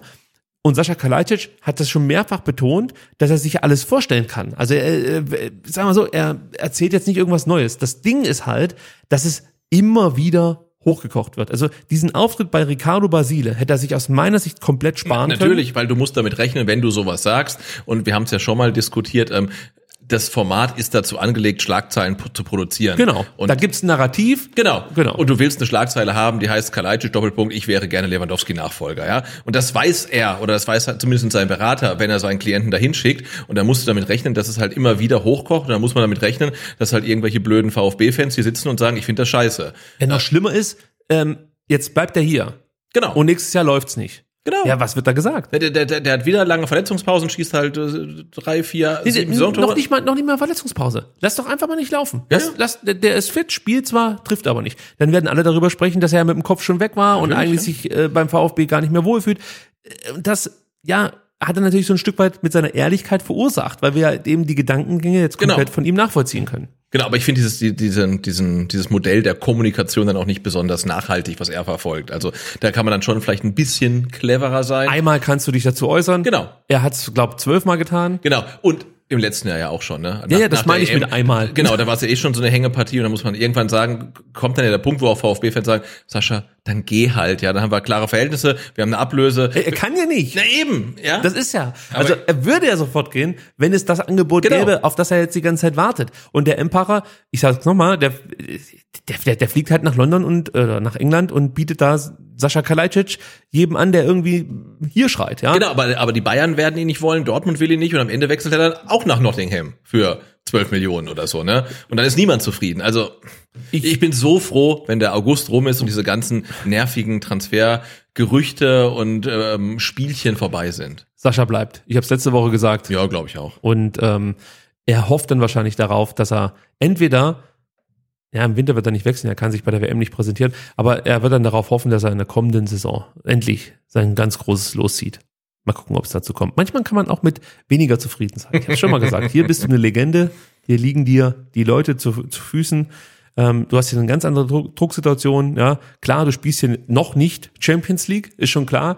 Aber die Frage ist, tut es sich damit einen Gefallen? Ich weiß es nicht. Also ja, also bei Orel habe ich letzte Woche gesagt, diesen Wechsel würde ich oder zu einem Wechsel würde ich ihm auch raten, wenn ich sein Berater wäre. Bei Sascha sehe ich es irgendwie so, nee, komm, mach mal ein Jahr verletzungsfrei. Ja. Ein Jahr. Keine Verletzungen, einfach durchziehen. Und bestätige das, was du vor anderthalb Jahren gezeigt hast. Ja, das bitte bestätigen, dass er Qualität hat, ist keine Frage. Aber es ist wirklich so the next big thing. Und wenn er wirklich so offen und ehrlich ist, kann man ihm, glaube ich, so eine Frage auch mal stellen, warum das eigentlich nur die, die B-Lösung ist im Endeffekt. Genau. Weil das hörst du ja komplett raus. Der VfB, ich hab's ja, ich hab's ja, wo wir bei den Jungs waren vom Kommando, habe ich ja klipp und klar so gesagt, wie ich's denke. Kalajdzic ähm, möchte wechseln und wenn er nichts Besseres findet, dann bleibt er halt beim VfB. Und das finde ich dem Verein gegenüber unwürdig. Ja. Weil der VfB ist größer als Sascha Kalajdzic. Also im Endeffekt kann er froh sein, wenn er hier bleiben kann und sollte es nicht sozusagen als Möglichkeit sehen, dass er hier halt dann nochmal kicken kann, wenn es woanders nicht klappt. Das finde ich nicht würdig, ganz ehrlich. Das braucht's nicht. Letztes Thema, Transfer-Update, äh, Mergin Berisha wurde heiß diskutiert. Auch da hat, glaube die Bildzeitung schon darüber berichtet, dass der Vertrag unterschrieben wurde und der wird heute vorgestellt. Letzte Woche war das Thema mal äh, ganz heiß. Das ist alles Bullshit gewesen. Naja gut, was soll man machen? Also im Endeffekt sind Journalisten, die können es glaube ich auch nicht besser. Gut, Sebastian. Dann kommen wir jetzt zum Spiel gegen Dynamo Dresden. Erste Runde DFB-Pokal gespielt wird im Rudolf-Habig-Stadion und los geht es bereits um 18 Uhr. Ja, Das weiß doch jeder. Das weiß doch also jeder. Nicht um 18.30 Uhr, wie viele von euch gedacht haben. Nein, um Punkt 18 Uhr. an einem Freitag. An einem Freitagabend beginnt das Spiel, was uns alle für große Herausforderungen stellt. Aber ähm, das Fanradio startet pünktlich. Übertragen wird das Spiel äh, von Sky Sport und Sebastian hat es schon gesagt, es zählt jetzt und dementsprechend ist auch das Fanradio zurück. Wir werden dann, ich gehe davon aus, gegen 17.40 Uhr on air gehen, vielleicht wird es auch 45. Ja, oder 55. Aber wir sind pünktlich zum Anpfiff. Auf jeden Fall. On air, auf YouTube, live, Stream. Wir Vorne im. Fanprojekt, äh, der Juli ist auch zurück nach seinem sechswöchigen Griechen auf, Griechenlandaufenthalt. Und ähm, das wird großartig. Hast du denn Dynamo in der letzten Zeit etwas verfolgt? Ich habe mir tatsächlich, ähm, wurde mir ähm, auch auf YouTube ähm, reingespült, äh, gestern Abend, ähm, eine Zusammenfassung des Spiels gegen 1860 München. Und ich muss sagen, das war relativ spektakulär. Das war absolut spektakulär. Ich habe mir das Spiel komplett angeschaut und war begeistert von, von der Intensität und es gab fünf legendäre Minuten. Ähm, in diesen fünf Minuten fiel erst das 3-0, dann das 3-1, dann das 4 nee, Oh, Das drei, nee, war es glaubt so, das 3-1, dann das 4-1. Nee, jetzt weiß ich wieder. Das 3-0, dann das 3-1, dann das 4-1. Oder auch anders. Es waren auf jeden Fall also, spektakuläre also am Ende hat Minuten 1860 Scheiße. auf jeden Fall 4 zu 3 gewonnen Genau. und führte zwischendurch ähm, 3-0 definitiv. Genau, und dann kam, äh, kam äh, äh, Sportskamerad, wie heißt der, Bukowski oder wie heißt, habe ich nachher mit drin, der machte das, das 3 zu 1, dann gab es im direkten Gegenzug das 4 zu 1 durch Bär, dann kam ähm, der Neuzugang aus Nürnberg, Scheffler. Scheffler macht das 4 zu 2 und ähm, am Ende war es dann nochmal der, die Leihgabe aus Leipzig, äh, die das 4 zu 3 erzielte und kurz vor Schluss hatte Kutschke noch die große Chance zum 4-4. War ein spektakuläres Spiel, schon die erste Halbzeit war geil, also hat sich komplett gelohnt, ist glaube ich sogar noch in der ARD-Mediathek, also wenn ihr euch so ein bisschen auf den kommenden Gegner vorbereiten wollt, Dynamo Dresden, schaut euch dieses Spiel an, macht großen Spaß und ähm, was ich aber jetzt gleich mal anbringen werde, was uns Mut machen sollte, uns wahrscheinlich aber eher verunsichert. Dynamo ist im Jahr 2022 noch ohne Pflichtspielsieg, Sebastian. Oh. Deswegen frage ich dich, ist der VfB einmal mehr der Depp, der solche Serien beendet? Nee, sehe ich nicht. Der VfB wird das äh, souverän mit 2 zu 1 nach Verlängerung runterrocken. Oh ja, der Herr Rose legt sich schon fest. Guck mal an, ich leg mich noch nicht fest. Ich möchte erstmal so ein bisschen über Dresden reden. Also, ähm, ihr habt es natürlich mitbekommen, in der vergangenen Saison stieg Dresden in ähm, der Relegation dann oder nach der Relegation gegen Kaiserslautern in die dritte Liga ab und äh, in beiden Relegationsspielen konnte man, glaube ich, ganz gut sehen, was auch dazu führte, dass Dresden überhaupt erst in die Relegation musste und am Ende abstieg, nämlich das Tore schießen. Das war so das große Problem. Ähm, der Dresden in der zweiten Liga hat man nur 33 Tore geschossen äh, in 34 Spielen, das ist natürlich zu wenig und äh, die Relegation verlor man nach einem 0-0 im Hinspiel und einem 0 zu 2 im Rückspiel. Mit Markus Anfang sollte das Problem behoben werden, aber zumindest ja in der Vorbereitung klappte das Tore-Schießen dann auch noch nicht wie gewünscht, würde ich mal so sagen. Es gab zwar so ein freakiges 21 zu 0 gegen oh, irgend so Kreisligisten, ich habe schon wieder vergessen, wie der Verein hieß, hat einen lustigen Namen.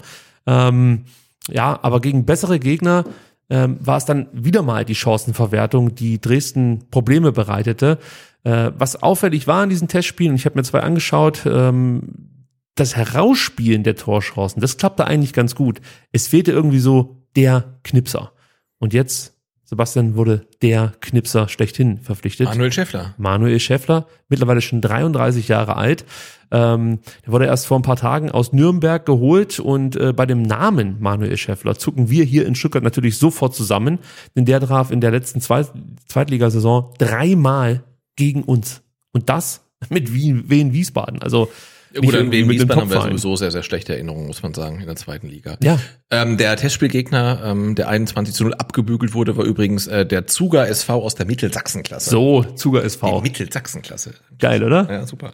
Mi- Mittelsachsenklasse klingt irgendwie so wie so ein Rasenmäher-Contest Ja. oder so. Klingt auf Gefällt jeden Fall nach gut. Ost, Ost, Ostdeutschland.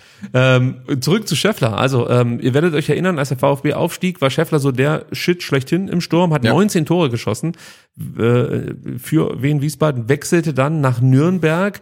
Äh, da muss man sagen, da klappt es dann nicht mehr ganz so gut. Er hatte auch immer mal wieder mit Verletzungen zu tun. Trotzdem auch hier, er traf halt auch für einen Club in zwei Spielzeiten jeweils zweistellig. Das ist nicht so schlecht, ne? Das Also ein Stürmer, der zweistellig trifft, ähm, den hätte der VfB auch gerne. Absolut. Und ich sag mal so, er war wirklich äh, verletzungsgeplagt. Also es war für ihn jetzt nicht so leicht, da immer wieder in den Rhythmus Ja. zu kommen und die Tore zu schießen, aber er hat einfach absoluten Riecher und das konnte man dann ja auch, wir haben es gerade eben ja schon gesagt, im Spiel gegen 60 sehen.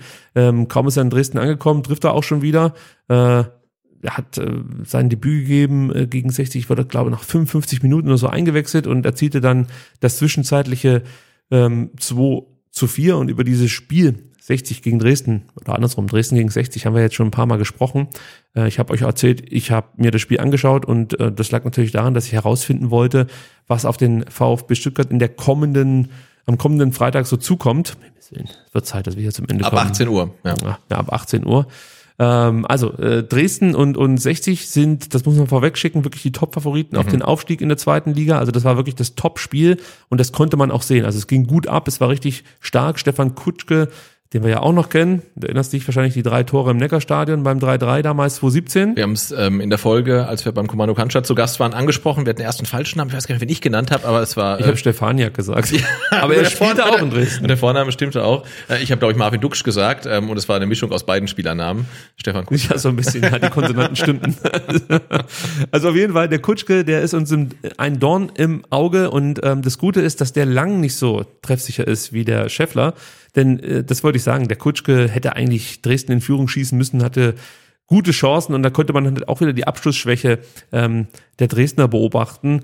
Gleichzeitig gab es aber noch ein weiteres Problem, das ich bei Dresden bislang nicht ausmachen konnte, das war das Verteidigen. Also da waren sie nicht besonders konsequent, ähm, erlaubten sich aus meiner Sicht zu viele einfache Ballverluste und ähm, du hast auch das Gefühl, wenn du Dresden wirklich hoch anläufst und nachschiebst, dann werden sie Fehler machen. Also sie sind da zu langsam teilweise ähm, und äh, auch zu fahrig, beziehungsweise ja, machen halt dann wirklich einfache Fehler. Und das könnten wir eigentlich ausnutzen, weil über das gute Pressing haben wir ja vorhin schon geschwärmt, das war auch bei Stuttgart.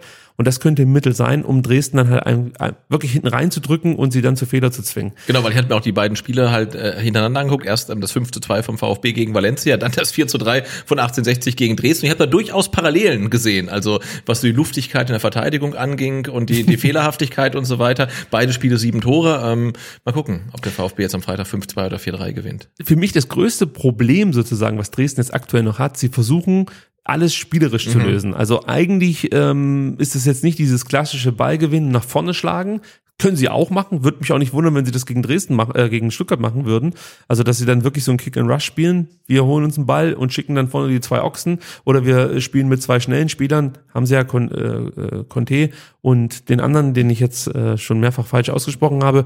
Bo Bokowski, meine ich, heißt er. Bokowski. Borkowski, ja. Ja, Bokowski. Ähm, von, von Leipzig ausgeliehen. Also die zwei, die können dann schon Tempo machen, kommen wir gleich noch drauf zu sprechen.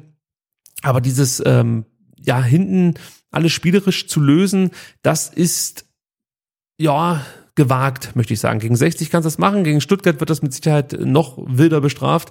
Ähm, und da müssen sie sich entweder was anderes einfallen lassen Ja. oder gut trainieren. Denn ähm, die Fehler, die äh, im Spielaufbau eingestreut werden, das äh, ja, wird gegen den VfB nicht gut gehen, sage ich jetzt mal. Aber trotzdem muss man natürlich werden, äh, warnen. Dynamo ähm, hat spielstarke und schnelle Spieler. Heißt, äh, wenn sie das Pressing überspielen, wenn sie dein Pressing überspielen, dann geht tatsächlich die Post ab. Ich habe ihn gerade eben schon genannt, Christian Conte, ähm, auf den muss man aufpassen. Den kennen wir auch noch aus der Zweitliga-Zeit. Der hat nämlich damals für St. Pauli gespielt, hat, glaube ich, auch gegen Stuttgart getroffen im Heimspiel ähm, hier in Stuttgart. Und ähm, ja, der war damals so der heiße Scheiß, ist dann nach Feyenoord gewechselt, hat es da aber nicht so richtig geschafft, wird seitdem immer mal wieder verliehen und ist eben jetzt ähm, in Dresden gelandet. Und äh, bei Conte, ja, da, da fällt halt einfach dieses brutale Tempo auf, das Eins gegen Eins. Also da musst du eigentlich fast immer doppeln. Also im Eins gegen Eins ist es echt schwer, den zu stoppen. Und ähm, ja, also da, da müssen wir schon aufpassen, dass unsere ähm, Flügel nicht zu luftig besetzt sind. Also wenn wir da Situationen haben, Silas wartet vorne, Ito muss mehr oder weniger dann gegen drei verteidigen. Ich übertreibe das jetzt absichtlich. Äh, da freut sich so ein Conte drauf. Also das, das ist schon interessant. Wer mir auch gut gefallen hat, ich habe es jetzt schon mehrfach gesagt, ist Dennis Bukowski. Ähm, das ist praktisch äh, das Pendant zu Conte auf, auf der linken Seite. Ähm, eine Leihgabe aus Leipzig, habe ich glaube ich auch schon gesagt. Ähm, der bringt eigentlich noch mehr mit, muss man sagen, weil er hat ein sehr gutes Passspiel, er hat einen sehr guten Schuss, er hat äh, wirklich gute Übersicht und hier muss der VfB aufpassen, weil Bukowski, der kann zum einen den Flügel halten, dann flanken oder nach innen ziehen, aber was man auch gesehen hat, er äh, zieht relativ früh schon vom Flügel in den Halbraum, ja, und spielt dann gerne mal Chipbälle oder Schnittstellenpässe aus so einer Achterposition und äh, die kann er wirklich, also die bringt er wirklich hervorragend an. Und gegen 60 hat er sich zweimal einen Schuss genommen, einmal ging er knapp am rechten Kreuzeck vorbei, beim zweiten Mal war das Ding drin. Also der hat schon eine brutale Qualität, muss man sagen. Das war dieses Traumtor, ne? Ja, also richtig. hat er ja wirklich einen Winkel reingezimmert. Das war ja. Der ist, der ist stark, ja. der ist stark. Dann haben sie noch auf der 6 noch Akoto. Den will ich auch erwähnen. Der hat zwar jetzt nicht sein bestes Spiel gemacht gegen 60, aber der hat eine gute Technik und eine gewisse Robustheit. Man könnte sagen, sächsische äh, Ahamada. Also das ist schon auch ein Spieler, der weiß, wie man, ich sag mal, mit allen Mitteln dir den Ball abnimmt. Und äh, der könnte uns wehtun, was den Aufbau durchs Zentrum angeht. Aber ja, in die Hosen scheißen müssen wir uns jetzt nicht vor ihm, aber äh, vor ihm. Aber das, das muss man schon sagen, dass der eine gewisse Qualität mitbringt. Und äh, was du halt immer siehst, ja, ist die Aggressivität gegen den Ball. Also gefühlt äh, kannst du in Dresden gar nicht anders spielen, sonst äh, kriegst du sehr wahrscheinlich von den Rängen auch direkt dann eine Reaktion auf deine Spielweise. Dann kriegst Also du noch 15 Minuten, um die Stadt zu verlassen, vermutlich. so in der Art, ja. Und ähm, du hast es halt gesehen gegen 60, wie engagiert die waren. Die machten immer Druck, auch als es eigentlich, sag ich mal, aussichtslos war, da noch was zu holen. Und ähm, hatten dann auch immer mal wieder gute Ballgewinne und haben sich einfach so im Spiel gehalten und am Ende sich fast noch diesen Punkt geholt. Und wenn man sich überlegt, die liegen halt gegen mit das beste Team der dritten Ja. Liga mit 4-1 hinten, die dazu auch noch wirklich die beste Offensive eigentlich haben. Also 60 top ausgerüstet, was die Offensive angeht, ähm, und kommen dann so zurück. Das war schon beeindruckend, ja. Und was ich dem VfB mitgeben möchte, ist, äh, das, was man, glaube ich, immer sagt in solchen Erstrundenduellen, zieh dein Ding durch. Ja, spiel dieses 3-5-2. Ja, Dresden ähm, spielt hinten mit einer Viererkette. Könnte mir auch vorstellen, dass sich jetzt Markus Anfang für ein 4-3-3 entscheidet oder für ein 4-4-2 gegen den VfB. Äh, müssen wir mal gucken. Beim 4-3-3 gehe ich davon aus, dass Scheffler starten wird und dann die zwei schnellen von mir angesprochenen ähm, auffälligen Spieler aus dem 60-Spiel dann eben neben ihm ähm, sich äh, anfinden werden und ähm, einfinden werden, so ist es richtig. Und ja, der VfB muss eigentlich sein Spiel genauso runterspielen wie gegen Brentford und äh, Valencia. Ja, also körperlich dagegenhalten, mit dem Tempo spielen, mit dem man gespielt hat, Selbstbewusstsein. Das ist es eigentlich. Und so kannst du dann ähm, Dresden in die Knie zwingen, was man nicht vergessen sollte. Dresden, junge Mannschaft. Ja. Vergisst man gerne mal bei Dresden, ich weiß auch nicht warum, aber verbinde ich immer mit so alten Haudegen. Ist aber nicht der Fall. Die haben wirklich eine junge Mannschaft und es wird mit denen natürlich was machen, wenn da auf einmal die Post abgeht und Druck kommt und dann vielleicht Fehler passieren. Vielleicht schon ein frühes Gegentor, das wäre natürlich ideal. Also das kann schon was bewirken bei so einer jungen Mannschaft, haben wir ja selber erlebt. Genau, und auf der anderen Seite junge. Mannschaft, äh, frenetische Fans, äh, geile Stimmung. Wenn die mal ins Rollen kommen, ähm, dann werden sie auch von der Euphorie nach, nach vorne getrieben und von Endorphin. Also da muss man dann wirklich aufpassen, weil das hat man ja auch gesehen. Gab eine geile Choreo vor Anpfiff Ja, äh, gegen fantastisch 1860 und die Fans haben die Mannschaft geglaubt, auch als es 0 zu 3 stand, also dann fällt das 1 zu 3, dann ist das ganze Stadion wieder da, dann fällt es 2 zu 3. Also ähm, jetzt 1-4, dann das äh, 2-4, also 3-4, aber die Fans waren jederzeit da und das äh, ist wirklich in Dresden auch der zwölfte Mann und äh, wenn die Dresdner mal ins Rollen kommen und ein Tor gegen den VfB schießen sollten, glaube ich, äh, ja, dann wird das ein Hexenkessel. Und was du gerade gesagt hast, zwölfte Mann und so, das wurde mir jetzt Ja. auch nochmal richtig bewusst, äh, wenn man halt einfach an das Gespräch mit Bjarne und äh, Benno nochmal denkt, also vom Kommando. Also klar weiß man das irgendwie, dass es auf den Rängen sozusagen nochmal ein zweites Duell gibt, das Ja. man gewinnen möchte. Ähm, aber die haben es mir nochmal so richtig vor Augen geführt, wie wichtig das eigentlich ist. Und deswegen ein Appell an alle Stuttgarter, die nach Dresden fahren, ja. Also ihr seid jetzt auch gefordert. Für euch wird es auch ernst. Also das heißt, lasst eure Stimmen in Sachsen und brüllt den VfB zum Sieg. Ja. Das wäre sehr wünschenswert. Zwei Spieler möchte ich noch ganz kurz erwähnen. Zum einen Oliver Battista Meyer. Den kennst du vielleicht noch. Äh, Bayern, oder? Richtig, galt da als großes Talent, als Ausnahmetalent, äh, spielt jetzt ähm, seit dieser Saison in Dresden in der dritten Liga, hat es ja noch nicht so geschafft, aber würde ich nicht ausschließen, dass da noch was gehen kann. Ähm, und Sebastian hier in Stuttgart, wenn ich den Namen Flachodimos sage, dann tränt immer so ein Auge, wenn man sich so denkt, Ja. Torhüter hätten wir haben können. Es gab aber noch einen anderen Flachodimos, kennst du den? Äh, nee. Was? Dein Bruder kennst du nicht? Doch. Ja. Ja. Also das ist der Panagiotis Flarodimos. Und Okay. der spielte zum Beispiel bei ähm, äh, Groß Asbach, ich meine auch in Aalen, das habe ich nämlich gerade überlegt, ob ich damit richtig liege, aber auf jeden Fall in Groß Asbach. Inzwischen ist er in Dresden, ähm, fiel in der vergangenen Saison lange mit einem Kreuzbandriss aus, stand jetzt, glaube ich, nicht im Kader gegen 60, äh, aber vielleicht denkt sich der Markus Anfang, Mensch, Flachodimos, ähm, zumindest hier beim Mhm. VfB auch in der Jugend gespielt, den nehme ich einfach mal mit. Solche Geschichten schreibt er nur Genau, Fußball. der Klassiker. Ja, Ja, ja. Die kann man dann immer wieder auspacken. ja, das mal äh, so zu Dynamo Dresden. Ich hoffe, ich konnte da so ein bisschen was mitgeben, was ihr bislang noch nicht wusstet. Aber wenn ihr Bock drauf habt, euch so ein bisschen einzustimmen, ist die ARD-Mediathek und das Spiel Dynamo gegen 60 für euch der richtige Anlaufort. Dann kommen wir zum VfB Stuttgart, Sebastian. Und es wird wieder Zeit, die alte Ausfallliste auszupacken. Ja, ich muss sie- erst und mal sie wird aus, länger, ne? ausmotten hier, alles rausschmeißen, Spieler, die wir nicht mehr haben. Erik Tommy stand da noch drin, Silas, alles Erik gestrichen. Tommy Beckenschief stand nach Corona, stand er wahrscheinlich drin. Alles gecancelt. Jetzt geht's los mit Borna Sosa, der sich immer noch mit Adduktorenproblemen ähm, herumplagt. Jetzt muss ich dazu sagen, der VfB trainiert heute am Montag um 17 Uhr. Das heißt, ich habe null Trainingseindrücke. Ich weiß, dass Borna Sosa heute um 17 Uhr zum ersten Mal mit der Mannschaft trainieren sollte. Man wollte einfach schauen, wie reagiert er auf die Belastung. Deswegen, es kann sein, dass er voll durchziehen konnte und somit eine Option ist. Ich habe ihn jetzt mal nicht als Option mit Ja. bei uns in den Start-F-Tipp genommen. Wie gesagt, wenn es dann so ist, seht uns das nach. Wir nehmen heute am Montag auf. Also da kann noch eine Menge passieren. Aber am Stand, äh, Stand am Sonntag war halt so, dass Bonner Sosa noch nicht voll belastet ist, voll belastet werden kann, ähm, dass er einfach noch ein- eine Zeit lang braucht, um auch diesen Rückstand aufzuholen, den er durch die verpasste Vorbereitung Genau. einfach hat. Ja. Also es würde mich wirklich wahnsinnig überraschen, wenn Borna Sosa am äh, Freitag auf dem Platz steht. Orel Mangala können wir ein kleines Fragezeichen dahinter machen. Zum einen Corona, er kann sich natürlich freitesten lassen. Wie fit ist er dann? Das ist die eine Frage. Und das nächste ist natürlich das Thema Wechsel. Kommt da jetzt noch was zustande oder nicht? Auch da konnte ich mit einem Journalisten sprechen, den ich sehr schätze an der Stelle. Und der meinte, ja, Thema ist heiß, aber noch nicht so endgültig, wie es der ein oder andere schon schreibt. Okay, okay. So. Also das könnte sein, dass, Born, äh, dass Orel Mangala noch am Freitag für den VfB Stuttgart auflaufen wird. Genau, bei Faktor 3 äh, neben Corona und Wechselabsicht könnte auch Hamada sein. Ja, aber es könnte auch eine, ein Wechsel sein, der dann dazu führt, dass Orel nochmal reinkommt. Mir Ja, geht es jetzt erstmal um die Option. Genau, genau, ja, ja. Gar keine Option ist Nicolas Nate, denn der fällt mit einer Bänderverletzung im linken Sprunggelenk aus. Die hat er sich zugezogen, ähm, gleich am letzte Woche, Montag oder Dienstag, meine ich. Ja. Und ähm, fällt jetzt drei bis vier Wochen aus. Keine OP nötig, das ist die gute Nachricht. Ähnlich ist es bei Tongi Kulibadi.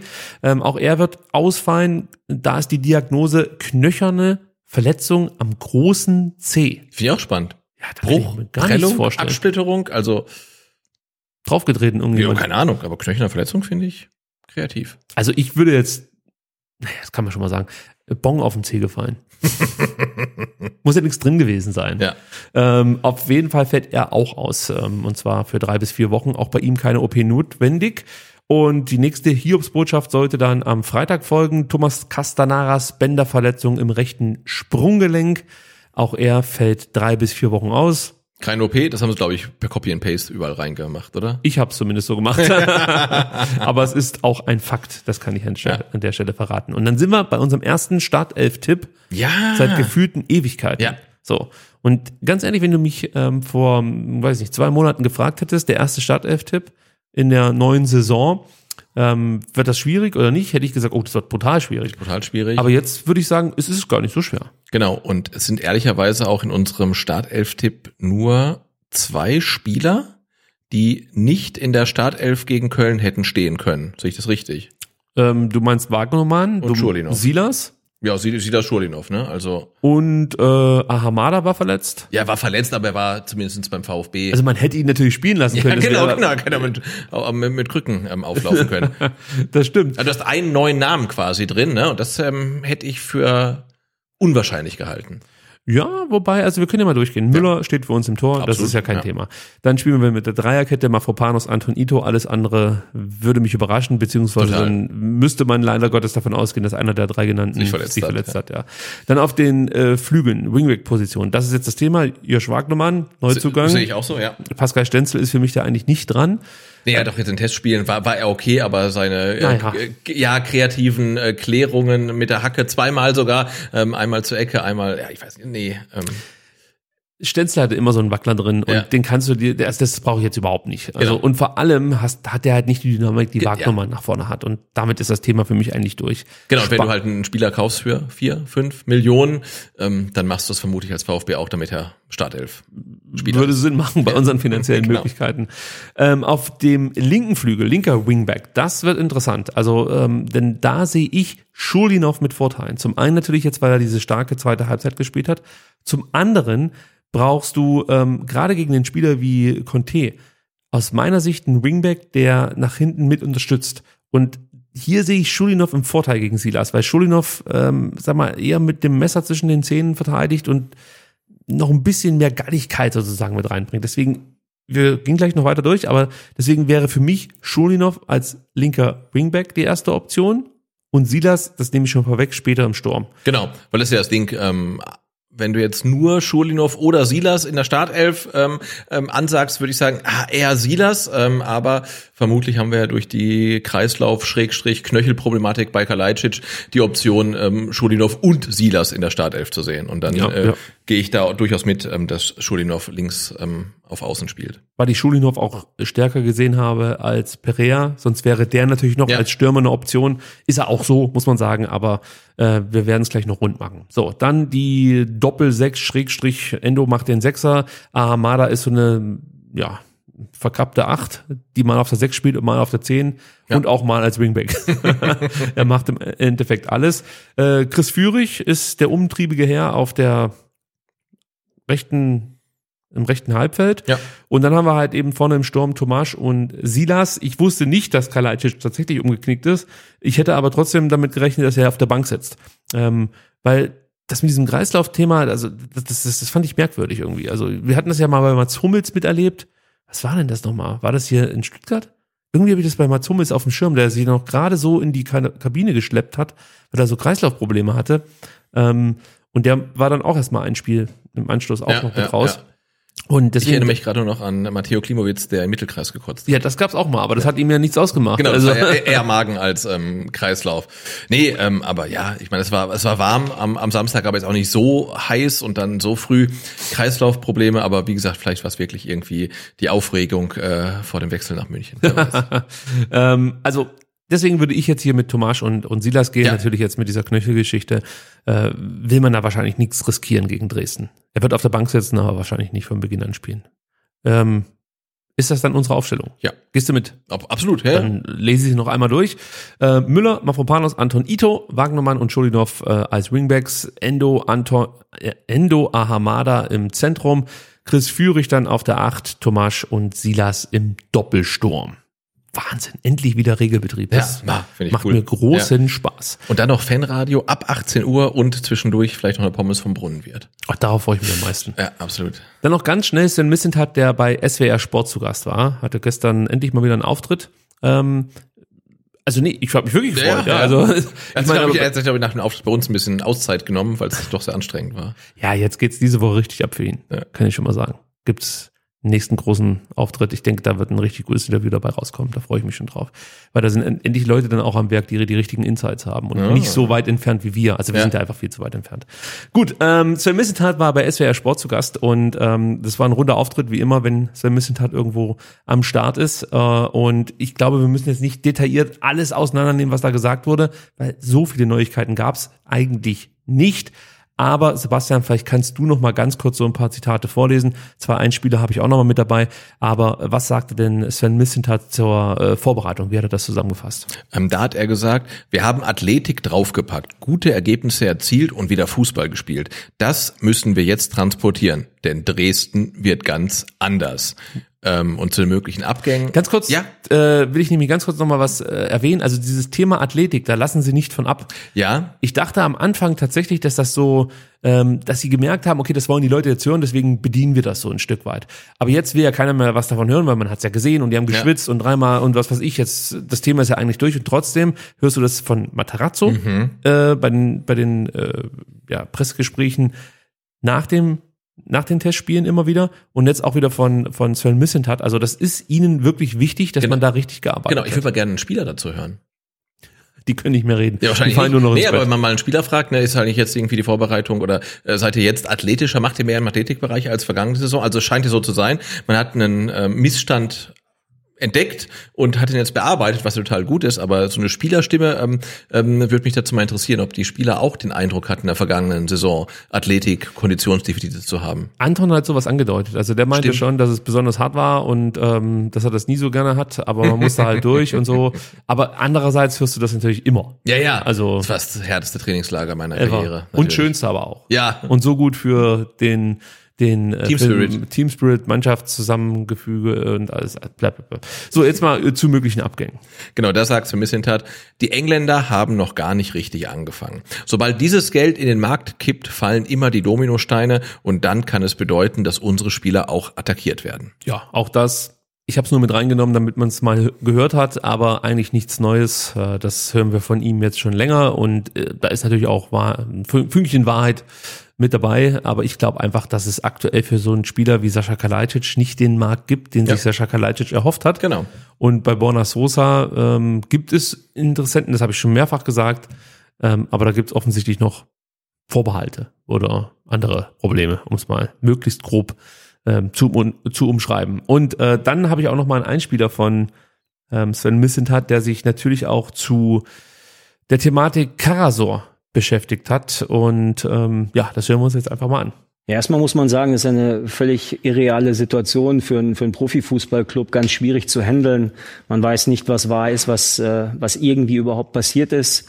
Wir haben ein sehr, sehr gutes erstes Gespräch gehabt. Atta hat sich erstmal bedankt, dass wir so eine, so eine neutrale Position eingenommen haben, was ich auch ganz, ganz wichtig finde, weil es ein extrem heikles Thema ist. Und ich glaube, ähm, diese, nicht nur dieser Dank, sondern die Art und Weise, wie wir damit umgegangen sind, hat uns bisher mal auf den richtigen Weg gebracht, dass wir jetzt auch sagen können, wir gucken uns das in aller Ruhe an. Der Junge ist nicht mal angeklagt zum jetzigen Zeitpunkt. Er ist jetzt aus der Untersuchungshaft entlassen und damit ist auch ganz klar, dass er unser Spieler ist und unser Junge und wenn er trainieren kann, natürlich auch mit uns trainiert und wenn er das so gut macht, auch wieder spielen könnte für uns. Ja, das ist eine deutliche Ansage. Wir haben vorhin schon über diese Thematik ja. gesprochen. Ähm, aber in dieser Deutlichkeit, das lässt halt auch also da, da passt halt kein Blatt zwischen genau. Karasor und dem Verein. Und das ist das, was du vorhin beschrieben hast, dass man da eine Aussage tätigt, dahinter steht und das dann durchzieht. Genau, man nimmt eine Position ein und die kann man gut finden, muss man nicht gut finden, aber ich finde es äh, auf jeden Fall mal richtig, dass ähm, der VfB als solches eine Position vertritt. Ein Thema, das natürlich immer gerne diskutiert wird, ist die Vertragsverlängerung. Ja, natürlich. Von Sven Missentat. Wir haben letzte Woche beide gesagt, die äh, Vertragsverlängerung findet noch vor dem 11.9. statt, also ja. vor der Mitgliederversammlung, wird da dann verkündet. Das ist unsere Hoffnung, muss man sagen. das stimmt. Ähm, diesmal hat sich Sven Missentat natürlich auch dazu geäußert, wie es jetzt für ihn beim VfB Stuttgart weitergehen könnte. Und auch das hören wir uns kurz mal an. Nein, auch meinen letzten Vertrag oder meinen ersten Vertrag beim VfB habe ich im November, Dezember verlängert. Ich bin da völlig entspannt. Es ist ein gutes Miteinander, ein gutes Ankommen von Alex Werle gewesen. Äh, wir verstehen uns alle gut. Ich glaube, man hat auch gesehen, dass äh, erneut nach Köln was weiter zusammengewachsen ist. Wir besprechen das in Ruhe, ohne Eile, aber auch ohne Gefahr, dass der VfB Stuttgart nicht mein erster Ansprechpartner ist. Also, ich möchte nicht sagen, dass er sich zurückgehalten hat in äh, der Art und Weise, wie er mit, mit dem Thema Vertragsverlängerung umgeht, sondern er sagt eigentlich das, was er immer sagt. Ja. Ihr braucht euch keine Sorgen machen, wir werden darüber sprechen und werden eine Lösung finden. Natürlich war das Thema Sportvorstand auch wieder eins, also da hieß es dann wieder, ähm, ob denn das jetzt irgendwie sich auswirken könnte auf seine Vertragsverlängerung und ähm, da war er eigentlich komplett klar und meinte, okay, also es ist ja jetzt schon klar, dass es keinen externen Sportvorstand gibt und vielleicht gibt es gar keinen Sportvorstand. Ja. ja und ähm, ja, ich meine, wir, wir müssen da, glaube ich, wirklich Geduld haben. Und am Ende wird man sich zusammensetzen, wird versuchen, eine Lösung zu finden. Ich bin da weiterhin komplett optimistisch, dass das gelingt, ja, dass Sven Missentat hier beim VfB bleiben wird. Und ähm, ja, ich hoffe, dass es möglichst bald bekannt gegeben wird, weil äh, dieses Rumgeheule geht mir einfach nur ja, auf den Sack. Das ist schwierig. Ich meine, ich bin der Erste, der mitheult, wenn er nicht verlängert. Genau, wenn es dann so kommen sollte. Aber äh, es ist noch danach, zu früh. Genau, sieht's halt äh, aktuell nicht aus. Es ist noch zu früh. Gut, kommen wir zum TV-Geld. Ähm, ja. Der VfB hat viel, aber kein Geld und das wird sich kurzfristig auch nicht bessern. Ähm, die Fernsehgeldausschüttung für die kommende Saison äh, kann man sich jetzt äh, mal anschauen und äh, wenn man das macht, dann stellt man schnell fest, dass der VfB jetzt für die kommende Saison 22, 23 weniger Geld bekommt als 21, 22.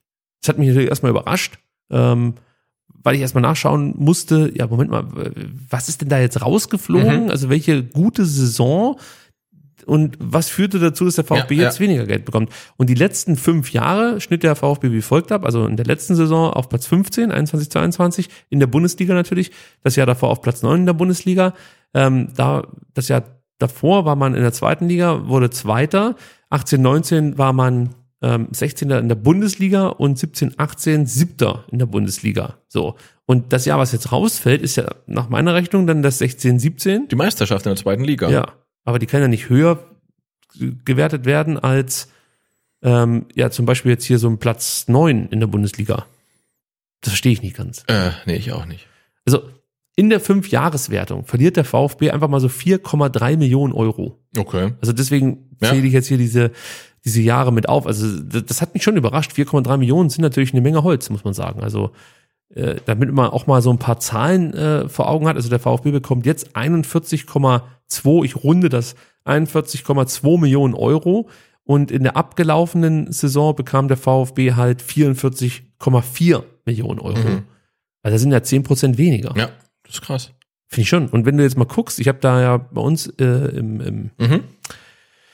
im Sendungsprotokoll äh, mal so ein paar Screenshots reingepackt und dann schauen wir bei fünf Jahreswertung, ja, dann liegt der VfB jetzt für die kommende, kommende Saison bei 4,8 Millionen Euro. Ja, Mhm. und in der abgelaufenen Saison lag der VfB Stuttgart bei 9,1 Millionen Euro. Jetzt kann es natürlich sein, dass ähm, diese Fünf-Jahres-Wertung nicht die abgelaufene Saison inkludiert, sondern die nochmal Ah, okay, ja. auslässt und dann praktisch praktisch ein Jahr weiter zurück ansetzt. Da habe ich jetzt nicht geguckt, wie der VfB ähm, davor abgeschlossen hat. Na, natürlich, das wissen wir ja noch. 15, 16 wurde man sieb, äh, 17. So. Ja. Ja gut, also auf jeden Fall verliert der VfB eine Menge Kohle. Äh, nur Schalke, Bremen und Bochum bekommen weniger als der VfB Stuttgart und ähm, das sollte man vielleicht auch noch sagen, der VfB wurde jetzt in der Fünfjahreswertung von Augsburg, Union und Köln überholt. Also da sieht man dann auch, was ein gutes Jahr mal ausmachen kann. Also bei Augsburg, äh, gutes Jahr. aber bei Köln und, und Union ist es ja wirklich jetzt, Union, okay, sind es ein paar mehr Jahre, aber zwei, drei, aber bei Köln ist es jetzt ja nur ein gutes Jahr gewesen. Und es hat gereicht, Genau, um und davor auch. den VfB hinter sich zu lassen. ja. Ja, naja gut, TV-Geld ist auch so ein Thema. Äh, lass uns zu den Frauen kommen, zu 19 und zu 21. Jetzt wird es echt Zeit, dass ich die Sendung hier nach Hause bringe. Also es ist wirklich nicht mehr viel übrig. Ich tue tu mich wirklich schwer mit dieser Sendung. Nochmal sorry an alle, die zuhören. Ähm, die Frauen, die gaben ihr Debüt auf dem VfB Clubgelände. Genau, 15 und zwar VfB Stuttgart, nicht VfB Obertürkheim. Ja, deswegen Genau, ich ja VfB Clubgelände. Ja, genau, aber ich meine, in der Hafenbahnstraße gibt es auch ein VfB-Clubgelände. Das ist nicht das VfB Clubgelände. nicht unser VfB-Clubgelände, aber das es war ist nicht das VfB tatsächlich die Mercedesstraße und nicht die Hafenbahnstraße. Wenn ich vom VfB Clubgelände spreche, dann ist das Mercedesstraße. So, ist, ich denke, das wissen ja alle, oder? Also Ja, eigentlich schon. ja. 5-0, äh, auf jeden Fall gewann man diesen Test gegen den Verbandsligisten FV Rottweil. Was auch immer das dann zu bedeuten hat. Also kann ich jetzt nicht einordnen, ich kenne die Mannschaft halt nicht. Ähm, aber zumindest ist es mal ein Erfolg, das äh, finde ich gut. Und ähm, natürlich wollen wir euch die Torschützinnen im Brustring nicht vorenthalten. Sebastian, vielleicht möchtest du ganz kurz, hast du sie offen? Ja, ja, klar. Äh, die, die Torschützinnen mal vorlesen. Das, das mache ich sehr gerne, ähm, weil es waren ähm, Anja Selensky, äh, Kira Artmann, Theresa Böpple, Katrin Bubeck und Sophie Geiring. Genau, das sind fünf weitere Torschützinnen für den VfB Stuttgart und irgendwie finde ich das cool. Also das sind halt die ersten, die für den VfB, die ersten Frauen, die für den VfB Tore erzielen. Ja. Also das ist schon was Ja, Besonderes. das erste Spiel der Damen halt ähm, auf dem VfB Stuttgart Vereinsgelände. In Zukunft sage ich das nur so. Ja, auf jeden Fall. ähm, nein, das muss man auch sagen, weil die Heimspiele wird, werden die Damen weiterhin Obertürkheim auf dem VfB Obertürkheim Vereinsgelände ähm, am abhalten und austragen. Ähm, und deswegen fand ich es schön, dass es jetzt mal wirklich beim VfB Stuttgart ähm, erstmals war ähm, und man dann auch sich entschlossen hat, nicht gegen den SC Freiburg, den Bundesligisten, anzutreten, wo es vermutlich eine deftige Niederlage gesetzt hätte, sondern halt gegen Rottweil, wo man dann auch mit einem Erfolgserlebnis rausgegangen ist und jetzt so ähm, auch ähm, ja, mit ein bisschen Rückenwind dann vielleicht in die Saison reingeht. Also ich kann das überhaupt nicht einordnen. Ähm, wenn ich wenn ich das machen würde, würde ich schwindeln. Also ich weiß nicht, wie gut, wie schlecht ähm, die VfB-Frauen sind. Ist mir auch komplett egal, weil ich kann es auch bei irgendwelchen Jugendmannschaften nicht einordnen. Ja. Und trotzdem ist es mir wichtig, dass es diese Mannschaften gibt und dass sie erfolgreich sind, möglichst erfolgreich. Aber äh, am allerwichtigsten ist halt einfach, dass die Möglichkeit geschaffen wurde. Ähm, und ich würde es noch schöner finden, wenn es vielleicht dann auch häufiger mal die Gelegenheit gibt, äh, für die Frauen ähm, auf dem VfB-Clubgelände zu spielen, Sebastian. Und zwar das echte und einzige Genau, und, VfB-Clubgelände. und noch schöner wäre es natürlich, ähm, dass man die Spiele der VfB Frauen, ob in der Mercedesstraße oder in der Hafenbahnstraße, ähm, vielleicht auch auf VfB TV sehen könnte. Aber das ist natürlich ein äh, hehrer Wunsch. Ja, das ist halt die Frage, wie sie das technisch hinbekommen. Also, ich meine es ernst, also das musst du ja auch erstmal äh, irgendwie halbwegs vernünftig gestalten. Also du brauchst eine Grafik dazu, du musst natürlich dann auch, also du kannst ja nicht mit diesen, mit diesen 360 Grad äh, Nein, nein, Kameras nein, nein, Äh, abfilmen. Also du brauchst da schon ein Team. Ähm, ja, weiß ich nicht, wie da das Budget aussieht. Vielleicht findet man ja irgendwann mal einen Trikotsponsor, dann kann man sich vielleicht solche Spielereien leisten. Das wäre natürlich schön. Ich denke mal, die Rechte werden noch nicht äh, ausgeschrieben, also dass man sich dann da praktisch, äh, obwohl wir haben gelernt von den Jungs von Leaks, dass es tatsächlich auch in ja, sehr tiefen Ligen, um es mal so auszudrücken, ähm, tatsächlich schon Rechtevergabe gibt. Hätte man gar nicht gedacht. Aber gut, anderes Thema.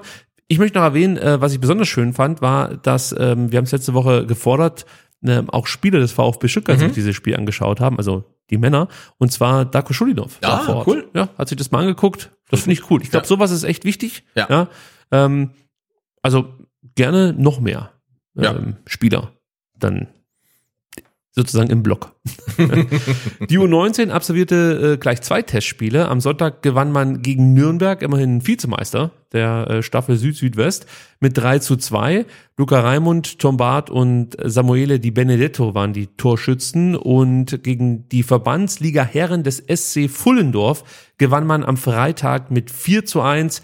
Max Wagner, Carlo Curani, äh, Benny Boakci und erneut Luca Raimund waren die Torschützen. Hast du zugehört? Ja, Der Kurani hat getroffen. Carlo Corani. Ja, also, Sebastian, hätte ich ein bisschen mehr Euphorie erwartet. Was muss denn passieren, dass ich dich be begeistern kann? Nee, ähm, Vorbereitung, weißt du, ist halt echt nicht Naja, so aber es ist ja auch wichtig. Gut, kommen wir zu U21. Die verlor zum Abschluss des Trainingslagers in Tauberbischofsheim das Testspiel gegen Kickers Offenbach mit 0 zu 1. Das Gegentor fiel kurz vor Schluss. Ähm, ein bisschen unglücklich, weil an und für sich war man, glaube ich, zufrieden mit dem, was man da so gesehen hat. Äh, zumindest ähm, hat das Frank Fahrenhorst in einem Interview durchklingen lassen. Der war einfach nur angepisst, dass man dieses 0-0 nicht dann bis zum Ende halten konnte. Aber gut, so ist das mal. Ähm, ich habe mir mal die Aufstellung angeguckt, um da schon so ein bisschen rauszulesen, was Fahrenhorst in der kommenden Saison vorhat. Und ähm, ja, man wird auch mit Dreierkette spielen, wie der VfB. Man wird auch mit einem Fünfer Mittelfeld spielen, wie der große VfB. Und auch mit einem Doppelsturm, wie der große VfB. Also das lässt zumindest die Aufstellung vermuten. Sebastian Hornung stand von Beginn an im Tor. Der ist also wieder fit, das freut mich. Äh, Klaus wurde dann zur zweiten Halbzeit eingewechselt. Es scheint jetzt dieses Duell zu geben zwischen Hornung und Klaus. Mal gucken, wer sich da durchsetzt. Bazzoli, Kapp und Notnagel, der neue Kapitän, bilden dann die Dreierkette. Ich denke mal, Bazzoli und äh, Notnagel sind gesetzt. Okada, Landu, ähm, äh, Bozziaris, Laubheimer und Weig sind die Jungs fürs Mittelfeld. Da ist noch eine Menge möglich. Äh, Wolf ist wieder da nach Verletzung. Wichtiger Mann. Bin froh, dass der wieder fit ist und Ja, spielen total. kann. Ja. Auf ihn Ähm, habe ich gehofft. ja, und äh, ich sag mal so, also das war schon einer der, der stärkeren, äh, bis er sich verletzt hat. Ja. Und ähm, das wäre schon gut, wenn er wieder an die alte Form anknüpfen kann. Und im Sturm spielt er Genaus, da wissen wir jetzt also auch, es ist kein Rippenbruch, es war nur eine Prellung, das ist die gute Nachricht. Und Drakas spielt er auch im Sturm von Beginn an. Sonnenweit ist natürlich noch eine Option, der Junge, der aus Ulm ähm, zu U21 wechselte, äh, im Winter allerdings schon.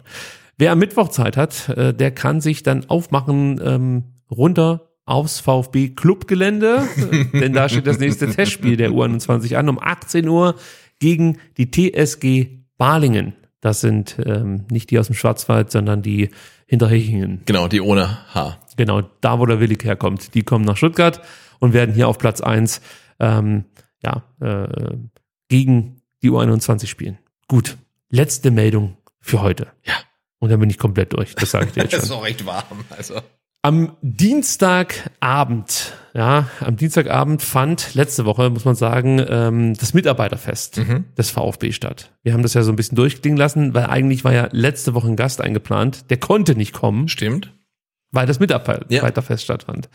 Aber das ist ja inzwischen beendet und er sitzt nicht im Gefängnis, das ist die gute Nachricht, obwohl es vielleicht tats- tatsächlich dazu kam, dass er mit der Polizei in Kontakt kam.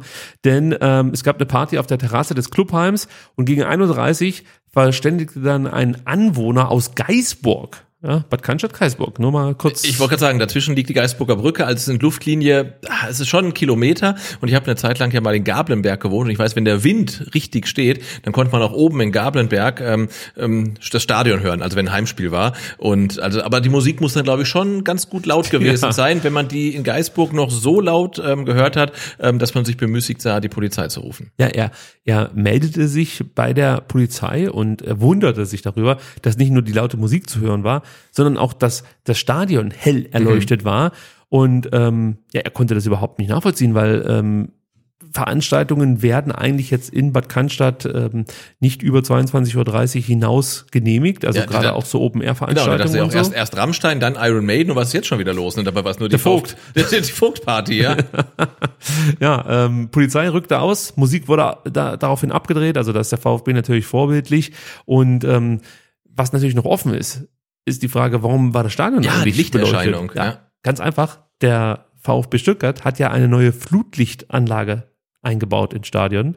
Und die musste man ausprobieren. Und weil es im Sommer ja erst so spät dunkel wird, kann man die anscheinend irgendwie erst nach 1 Uhr ausprobieren Okay. oder so. Ich, keine Ahnung. Also man könnte ja auch sagen, man könnte sie mal um 10 einschalten oder so. Aber offensichtlich muss man das wirklich mitten in der Nacht machen oder sie muss halt über einen sehr langen Zeitraum leuchten. Ich weiß es nicht. Ja. Auf jeden Fall wurde diese ähm, Flutlichtanlage getestet, äh, denn die wurde am vergangenen Freitag abgenommen und wir werden sie dann zum ersten Mal so richtig in Gänze am 7. August gegen Leipzig sehen dürfen, denn da kommt sie dann zum Einsatz. Okay, ich bin gespannt. Ich auch, ich kann es ich kann's nicht mehr abwarten, echt. Ja. Bis endlich diese äh, Flutlichtanlage mal Wahnsinn. sichtbar ist. Das ist mein Highlight für die kommende Saison. Ich kann jetzt sagen, was mein Lowlight dieser Saison bislang war. Das war die heutige Ausgabe. Ich war äh, also wirklich äh, nicht in guter Form. Ich hoffe, der VfB macht es am Freitag besser. Ich hoffe, ich mache es auch am Freitag besser. Trotzdem, du hast mich gerettet. Ich bedanke mich bei dir, Ja, dass vielen, du dabei warst. Du warst wirklich so, sozusagen warst du mein Anton äh, heute, Ja. an dem ich mich anlehnen konnte, der die Fehler ausgebügelt hab, hat, die ich gemacht habe. Um Gottes Willen. Ja, aber. Mon der, der Montagstermin, das, das müssen wir echt lassen. Aber es war jetzt wirklich auch eine Notlösung und äh, kommt so schnell nicht wieder vor. Äh, wir gucken jetzt nach vorne auf den Freitagstermin, denn da haben wir richtig Bock drauf, nachdem wir jetzt auch durch euch wissen, dass der Anstoß schon um 18 Uhr ist, ähm, sind wir auch rechtzeitig. dann. Angeblich. Angeblich, ja. Also sind wir auch Okay. rechtzeitig auf Sendung. Also seht es uns nach und wenn es jemals einen Moment gab, hier, äh, weiß ich nicht, Sterne dazulassen auf iTunes oder Finger nach oben zu strecken Ja, aber nicht die, YouTube, Mittelf nicht die Mittelfinger. Ja, den könnt ihr auch hochstrecken, Ja, ist mir egal, ich hab's äh, nicht anders verdient. Dann jetzt, baut mich wieder auf, ich lieg am Boden, ich bin heute der Klimowitz, aber ich bin stolz auf unsere Zuhörenden. Also, äh, danke fürs Zuhören, bis äh, Freitag und dann äh, nächste Dienstag, Dienstag, auf jeden Fall eine Dienstag, regional, reguläre Ausgabe. Also, bis dann, ciao. Ciao, macht's gut.